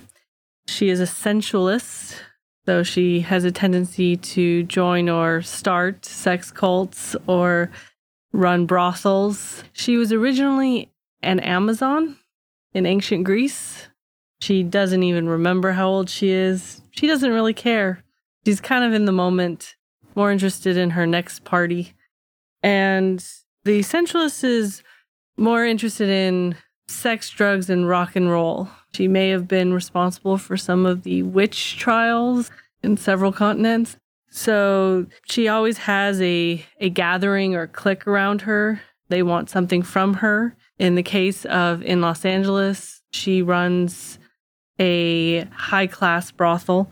Those who gather around her give her offerings in the form of sex, drugs, secrets, worship, or protection, and troubles. Her move is wrapped around your finger. When you meddle with or are meddled with by a predator who owes you debt, you may cash in your chips without spending debt. They're wrapped around your fingers. And then for status, And actually, I want to Oh. talk about that just briefly because Yeah. that is it's actually a really cool thing. Is that in a situation where you're meddling and you want to invoke debts instead of spending blood, you don't actually spend that debt in order to do that. So, in any sort of circumstance where meddling is happening and debts are owed to you, you have a distinct advantage, which really makes it hard for anyone to meddle with you. Yeah. I get I get to just remind them how I saved them that time. And they're like, "All right, well, I guess you did do She's that. that." person that's always bringing up, yeah, okay, but you remember that one thing years ago that Remember when I got you what you needed? I was there for you a couple centuries ago. you remember And- that really good sex cult we did? and and admittedly, pre-game I've yet to come up with a debt that is owed to her, but I would like to. So do that during well, we'll creation. yeah during we'll talk about debts here in just a minute. I mentioned only because of the relationship Yeah. map. Yep. And then status. Uh, she can become a patrician when she triggers the bacchanal move. The bacchanal is when you host a social event for predators that makes a spectacle of prey. Blood, sex, revelry. The more debauched, the better. You gain patrician status, and the other patricians become your rivals. And the current patrician, who is the least liked, is then demoted. I, I like to think of this as the Gatsby move. You just throw such a banging party that everybody's like, nah, they're elite. like, like that other guy, we never liked them anyway. Nah, this this person, they they can get it. You know what I mean? For reference, listen to the song by the Planet Smashers, Super Orgy Porno Party. That's a song. It's an actual song. It's from back in the 90s when we made the mistake of thinking that uh, that ska slash swing was a great idea. Mm. Oh. Uh, actually, that reminds me. There's a there's a ninja there's a ninja sex party song too that's along those lines. I can't remember the name of it right now. That doesn't surprise me. Uh. The video for the for the song is claymation and wildly amusing. But yeah, so those are those are our three primary characters we're going to be having as as PCs in this game today. I'll talk a little bit about the uh, overarching relationship map and sort of the foundation of the city that you guys are going to be interacting in in today's game, and then we'll get to conversations about debts uh, as we need to establish those for your characters as well. We'll also talk about your your feeding grounds and establish some of that stuff. But again, we are just for the sake of time, in order to tell a good story through this, we are probably going to go a little bit light on digging too deep into the feeding ground stuff, uh, even now in our setup. So, first, just to give a high level of the lay of the land in Los Angeles, 1947, where we're going to be starting our game, at the top of our vampire organization here in LA, you have your Princep. His name is Walter Jean. Walter Jean is well known and extremely intimidating. He has been the Princep in Los Angeles for, like, in, in specifically Los Angeles, pretty much since the city started, like, started to become a bigger city. He moved in to the territory around that time and he's remained uh, as the Princep ever since. Walter is a vampire who so dislikes interacting with humans as anything other than prey that he doesn't particularly participate in that society at all. In fact, if if you were to meet if you were as a person to meet Walter Jean on the streets of LA, you would think he was like a homeless person. Oftentimes if people have meetings with him, you'll meet him like under bridges late at night. And he does not dress fine, he does not he does not have the air about him of someone who has power in the human world, but in the vampire world, he reigns supreme in this area. He is, uh, as is often the case with people in this level of power, not to be fucked with, so to speak. Uh, he has lots of people who are loyal to him, uh, including the three current princeps. You mean patricians? Oh, yes, sorry. The three patricians, I misspoke. The three patricians underneath Walter are uh, Mulholland, Giselle, and Algernon. They also have last names, but we'll only deal with those if we need them. So Mulholland is a fairly big shot movie producer in Hollywood. Mulholland uh, has put out several films. He is well known for his attention to gory detail in his thrillers, uh, as you as one might expect from a vampire. He has a rather tense relationship with Giselle, who's another one of the princeps. Uh, Patricians. damn it, I said it again. Uh, You will rarely use the word princep. The patrician I know. is the name you want to go uh, for. yeah, so Say it three times. patrician, patrician, patrician. Now I just need to like spin around in a circle, and uh, Beetlejuice will appear. Right? That's the I'm pretty sure that's not the I, uh, I never saw Beetlejuice. oh, That's a damn shame. Fantastic movie. it is. It is a movie. Uh, How dare you? It's it's just uh, it's not my thing. we are in October now, so it is spook season. Seen the answers 167 times, and it keeps getting funnier every single time I see it. So, so Giselle is another one of the patricians. Giselle is the alpha of a vampire pack, a powerful one. Her beta is Molly, who runs a similar establishment to what Annie runs, Amy's character. So there's some tension between Molly and uh, Annie, and therefore also uh, a degree between Annie and Giselle, as Molly is is her beta in her pack. So there's some some rivalry there.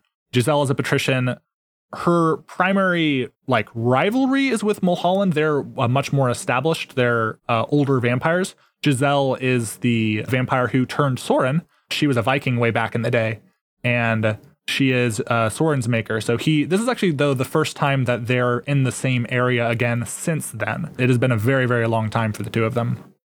Originally, I was sort of envisioning her as being like married to the governor.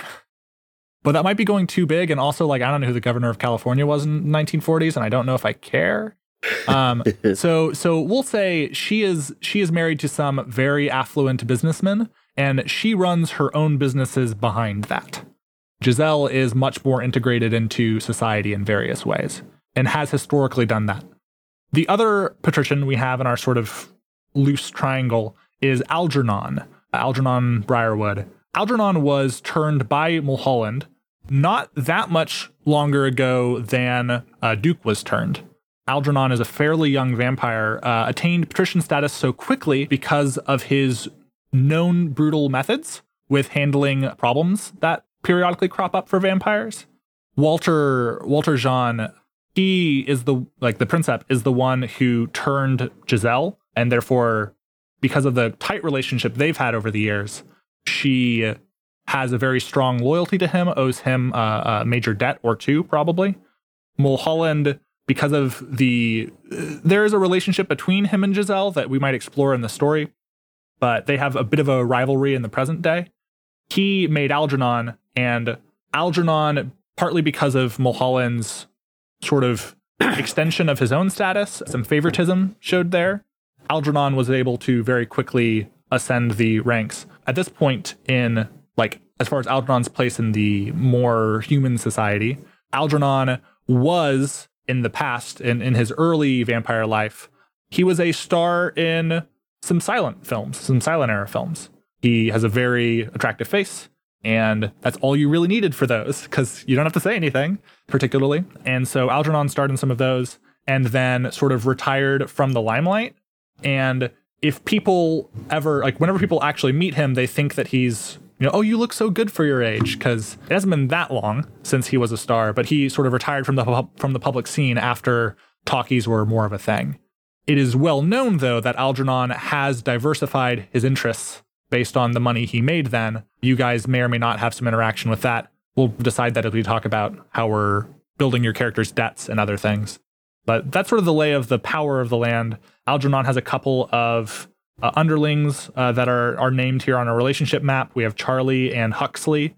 They might come in as important characters. Of course, there's Molly. There's also other vampires uh, underneath Giselle and Molly in that pack who might come into play. And then otherwise, the only thing we'd previously established was that Annie own, uh, owes a major debt to Soren.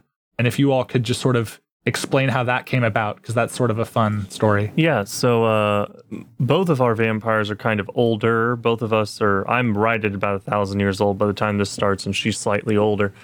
Of the many places Slightly I've had, by 900 years. yeah, of many of the places, I was that- going to say by two, Like- three times. Yeah. Uh, slightly by double. Uh, many of the Like- places that I have had to move, one of them I ended up being in Scotland for a period of time. While I was in Scotland, the reason that I had moved is because I was previously in Bavaria and was the treasurer of the Illuminati.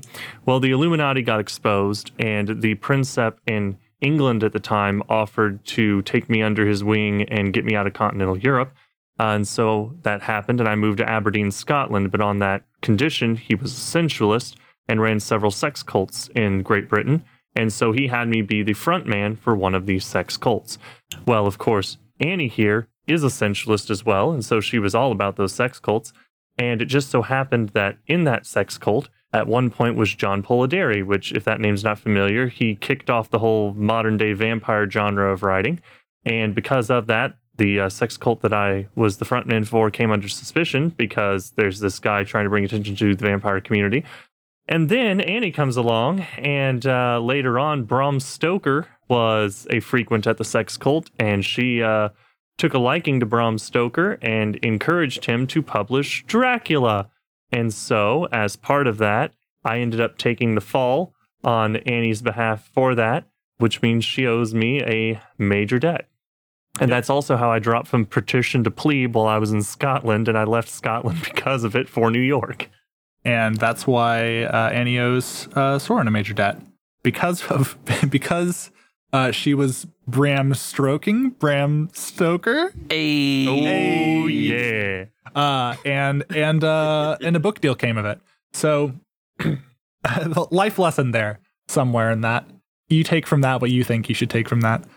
Well, that was also the event that uh, had her triggered her behavior where she dropped from callous to monstrous. Because typically, with all of her partying and regular interactions with people, she was, albeit callous, but still connected. But she's a little burned by the fact that she now owes someone a major debt because of this human. They can't be trusted. So let's talk about major and minor debts for everyone now. Uh, Oh, so also, yeah. Quick aside. Mhm. Um, when and why was Walter Jean thinking about Chi Town in the twenties? yeah. Uh, So- for the- uh, the reason I'm asking this is on the relationship map. Uh, Walter Jean uh, is my character's maker. hmm He is. Although he is now based in LA and has been for a long time, uh, that does not mean he always is in LA, especially since the vampire political situation in LA is fairly has been fairly stable for, you know, probably the last 50 or 60 years at least. Thanks to Walter. Yeah, th- thanks to Walter, thanks to the the sort of tower of power he has established there. He made Um, it rhyme. It did because because of the good old hierarchy, and this one having strong respect for the top. So I think that he was probably tending to some other like ventures. I, I think he probably was a big fan of bootlegging because he's a fan of any any vice or any activity which reveals further the the despair like the poor nature of humans as well Oh, that like explains how I, caught his I, eye. I think he looks so poorly upon upon humans. The reason why he has not fallen to the lost state is simply because he sees the value of human as cattle. yeah, he. Uh, it's- it- I- he ran the numbers. yeah, he ran the numbers. I think also similar to you, he's a numbers guy. So Walter is also probably one of the vampires who is a compulsive counter, Nice. and that quality in him is something that he he perhaps saw some in you. Ooh, this also raises the fun question: Is this uh, compulsive counting? Is that vampire nature or vampire nurture in this instance? know.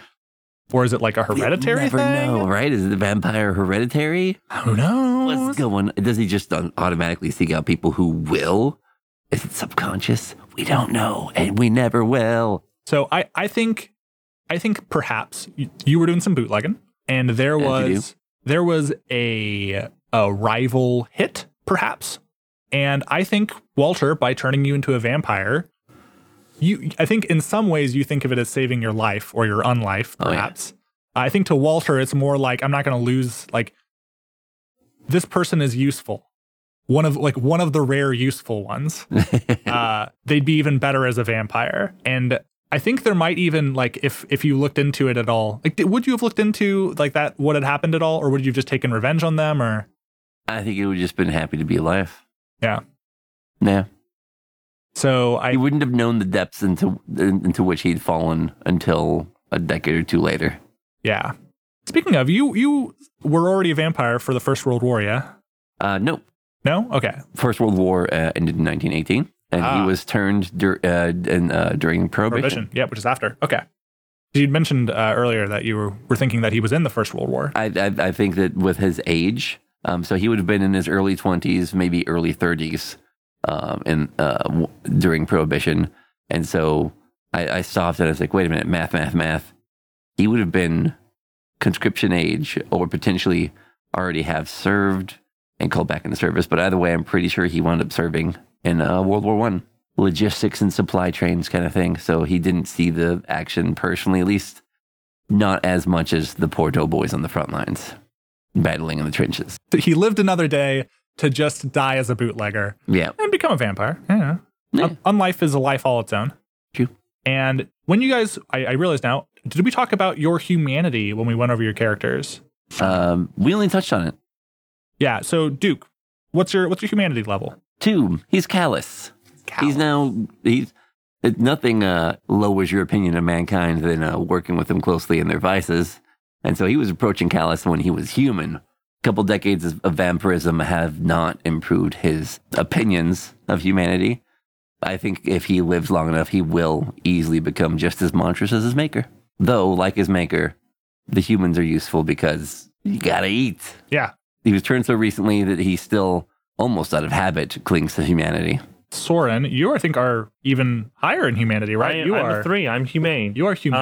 Um, and I think he's been all over the spectrum. He's been long, alive long enough. He's been all over the spectrum as far as that's concerned. But he's humane as of late, partly because of what he's done with his current cover, which is a psychologist. You work a lot with the prey, and specifically, a psychologist obviously understands the mind of humans. Right, that's their job. And so I feel like he's currently humane, partly out of necessity because of his cover, but partly because he, it was literally his job to study the human mind. And so thinking how humans work very much changes your opinion of humanity. However, do not take that to mean that he sympathizes with the humans. We are better. We are victorious and we are better. uh, but he does recognize that at the very least, this is a unique sentient being. And I once was one of these unique sentient beings. And so, as such, he's a little bit more friendly with the, with the prey. And being a puppet master, you you have to be friendlier with the prey. That's that's just part of par for the course. So So Amy, uh, how about Annie? Oh, that's that's gonna be a fun one for me already. Oh man, I should have thought better about letting that happen. Uh, Are you okay, Annie?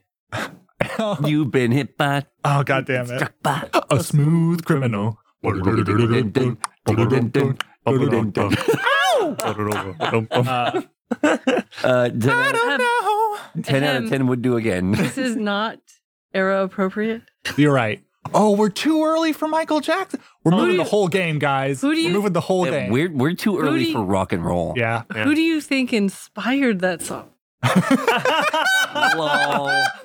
That's a bit. That's a bit. Uh, bit arrogant, future sighting yourself there. Oh, I love that. Uh, now that is, of course, assuming you live through this game. Exactly. Uh, now you could have Her been Annie legend Oakley. will always live on. that's true. Actually, yeah, At, at the very least, in Dracula's, in Bram Stoker's Dracula. that's true. Uh, Dracula is actually based on is a gender bent version of. of me. No, Uh, they're, they've got the three uh, vampiresses in the castle. Well, yeah, that was a very, very, very sexually graphic encounter. Uh, yep. And, and- and it actually persists throughout What makes you- interpretations of Dracula. What makes you think that wasn't gender bent too? a Three spicy lads. hey, Bram Stoker be getting up to it. All right. anyway, uh, so Annie, you are monstrous. Yes. Yeah. Yeah, that's a one humanity level. Yeah. And it would be genuinely surprising for a vampire that old to be anything other. True. Yes, she is very old, but as as I mentioned, uh, she tended towards humane and callous for most of her und- undying life. But after Bram Stoker, she was very hurt, and it very much lowered her opinion of her prey. And now she sees them only as a means to an end. She is monstrous. I I gotta ask. You said that the, the the whole thing with Bram Stoker lowered your opinion of people. Was there a thing with Bram Stoker? Or or was it something else with that situation? It was something else with that situation. Okay. Yeah, he hurt someone she cared about. Interesting. Interesting. Yeah. So we'll we'll get to this in the game then. So that handles sort of the basics about the characters. With the with the feeding grounds, I suppose we should do that. I I think instead, uh, so the the game has the idea that you have a set feeding grounds. That like that's like your your territory, your turf. Yeah. And that's where you tend to feed. I almost would rather, for the sake of this game, take the approach of there are feeding grounds, and depending on where you go to feed, that will impact what the scarcity looks like, what the avail like whether or not they're suspicious, et cetera, et cetera. Um, some of those features of the feeding grounds. Because one of the things you can do that you can spend either blood on or uh, if you have uh, enough status you can you can do is you can specifically feed in the grounds and not attract attention of of whoever owns it or whatever. So I feel like like we'll, we'll play that a little bit by ear. I don't know if we need to define your guys' specific ones since it's so easy like on the fly to say like okay you want to do it in this place.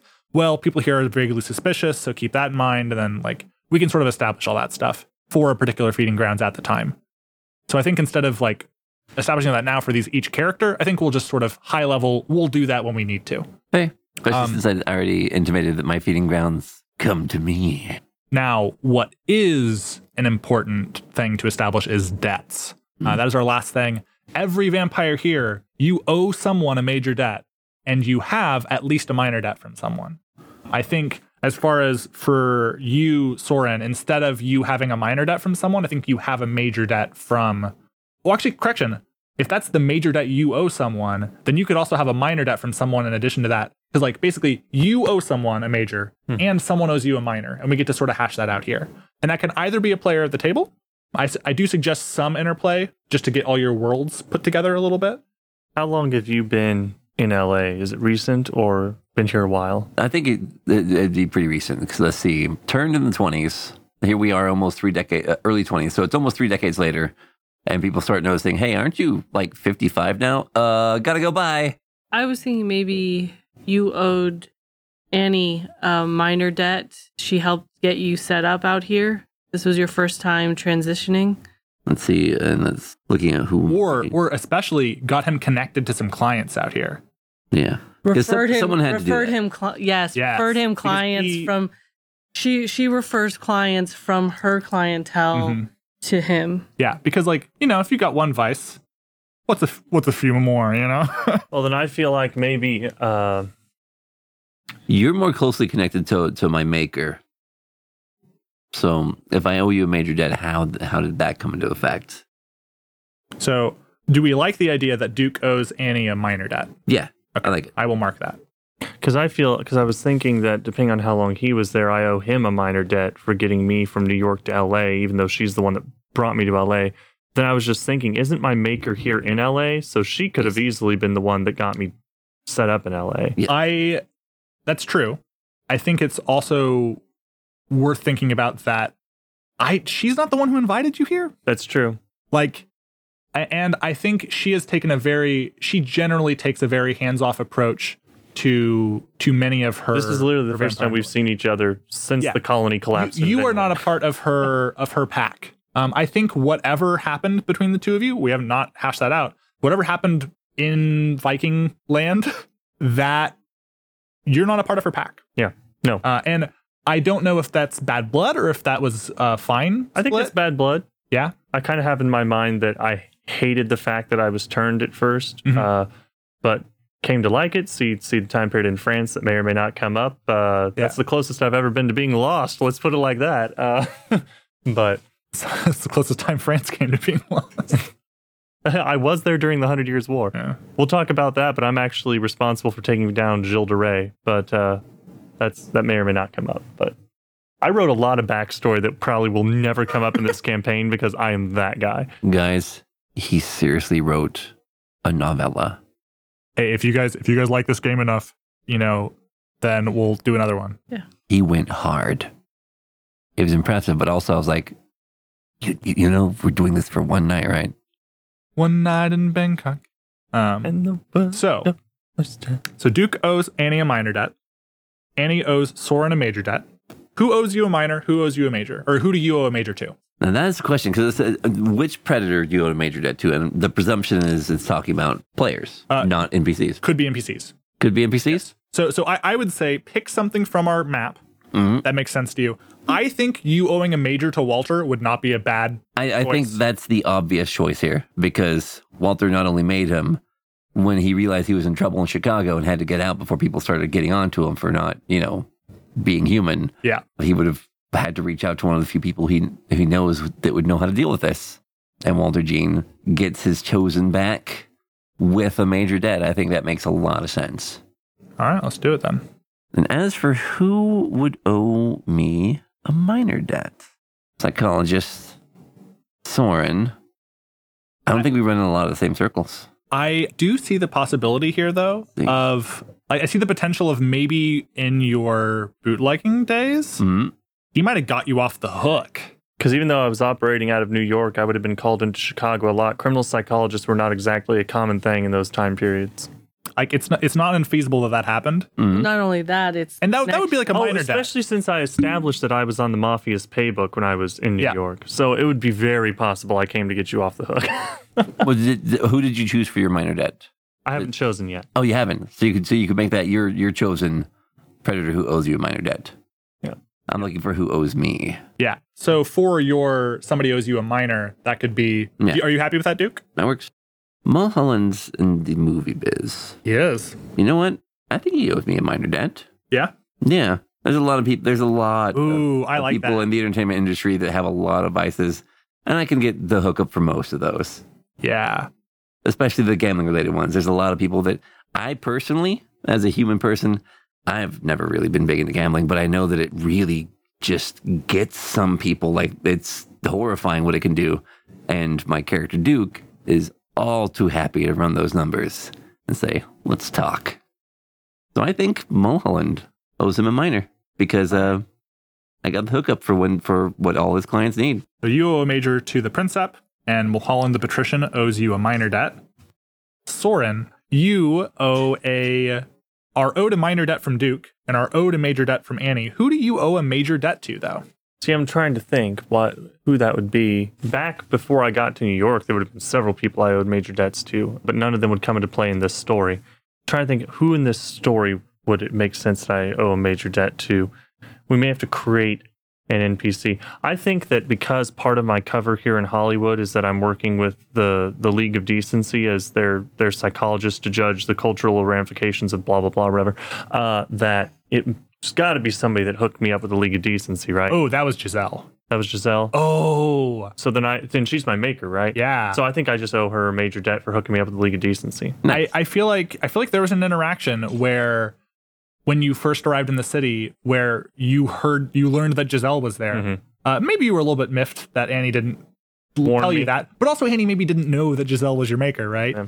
So that comes out, and you sort of feel like you have to go see her, you have to go talk to her, and I think she is sort of surprised to see you because she would have expected you to have fallen off the vampire wagon at some point, either got miserable about yourself and and either let somebody kill you or off yourself, or that you would have descended into your own form of monstrousness, uh, your own your own lostness. Instead, here I come back humane at that. Uh, Yeah. uh, so for for you to suddenly show up in her doorstep in LA is very surprising to her, and uh, I think she gives you the connections to tie in with the League of Decency. I'm going to call that a major debt, and why I think that works as a major debt is because as a as the playbook you are, as the puppet master, like giving you an organization to work with. because she, she's not only like giving you the context and you can like make it yourself but even more than that she's giving you she's allowing you to do that in her territory Mhm. like that's that's a thing Right. uh, Yeah, it's definitely major. and so i think i think that you owe her a major debt cool uh, then with all of our debts established amy you look like you have something to say Yes, I just wanted to specify what Bram Stoker did was kill her child, the one and only. She was a maker, Mm. and and Bram Stoker in his research murdered her her child. Damn. i i well because here's one of the things with with sensualist I'll add it to the Wikipedia page. Bram Stoker's a murderer. Bram Stoker, sex cultist and murderer. Definitely did the do with vamps. no, I, I, what I like about this is this also reveals one of the things that's possible for people who are in the thrall of vampires is once if they come out of that thrall in some way, oftentimes, not all the time, because you can do things that can make them unable to remember, except maybe in horrid, you know, dreams or something. Um, which is where the psychologist comes in. I can help you understand those dreams and make you forget all about them. Just let me get a little nibble there. Get a get a little get a little taste. But what I think what happened with Bram was he was maybe in this thrall for a while, and when he came out of that, he did a good enough job of pretending like he still was that he started to learn some things about vampires. Bram Stoker, vampire hunter. Anyone? Oh yeah, he's the Van Helsing character in Mm. this book. Mm. Oh yeah, I've, I've been I've been sitting here casting people as in this world as the characters in Bram Stoker's. Well, excellent. So he was Uh. Van Helsing in his novel. So all of the players are set, then I think. We're going to be 1947 Los Angeles. We'll be starting with nightly play as a series of events unfold that will leave the landscape of the city forever changed. If it's what Uh, I'm thinking of, actually, that's that's true. Or, or you know, at least it'll be fun. Yeah. So let's take our break. And for you listening, we'll see you in the next episode as we kick off our game of Undying. Bye.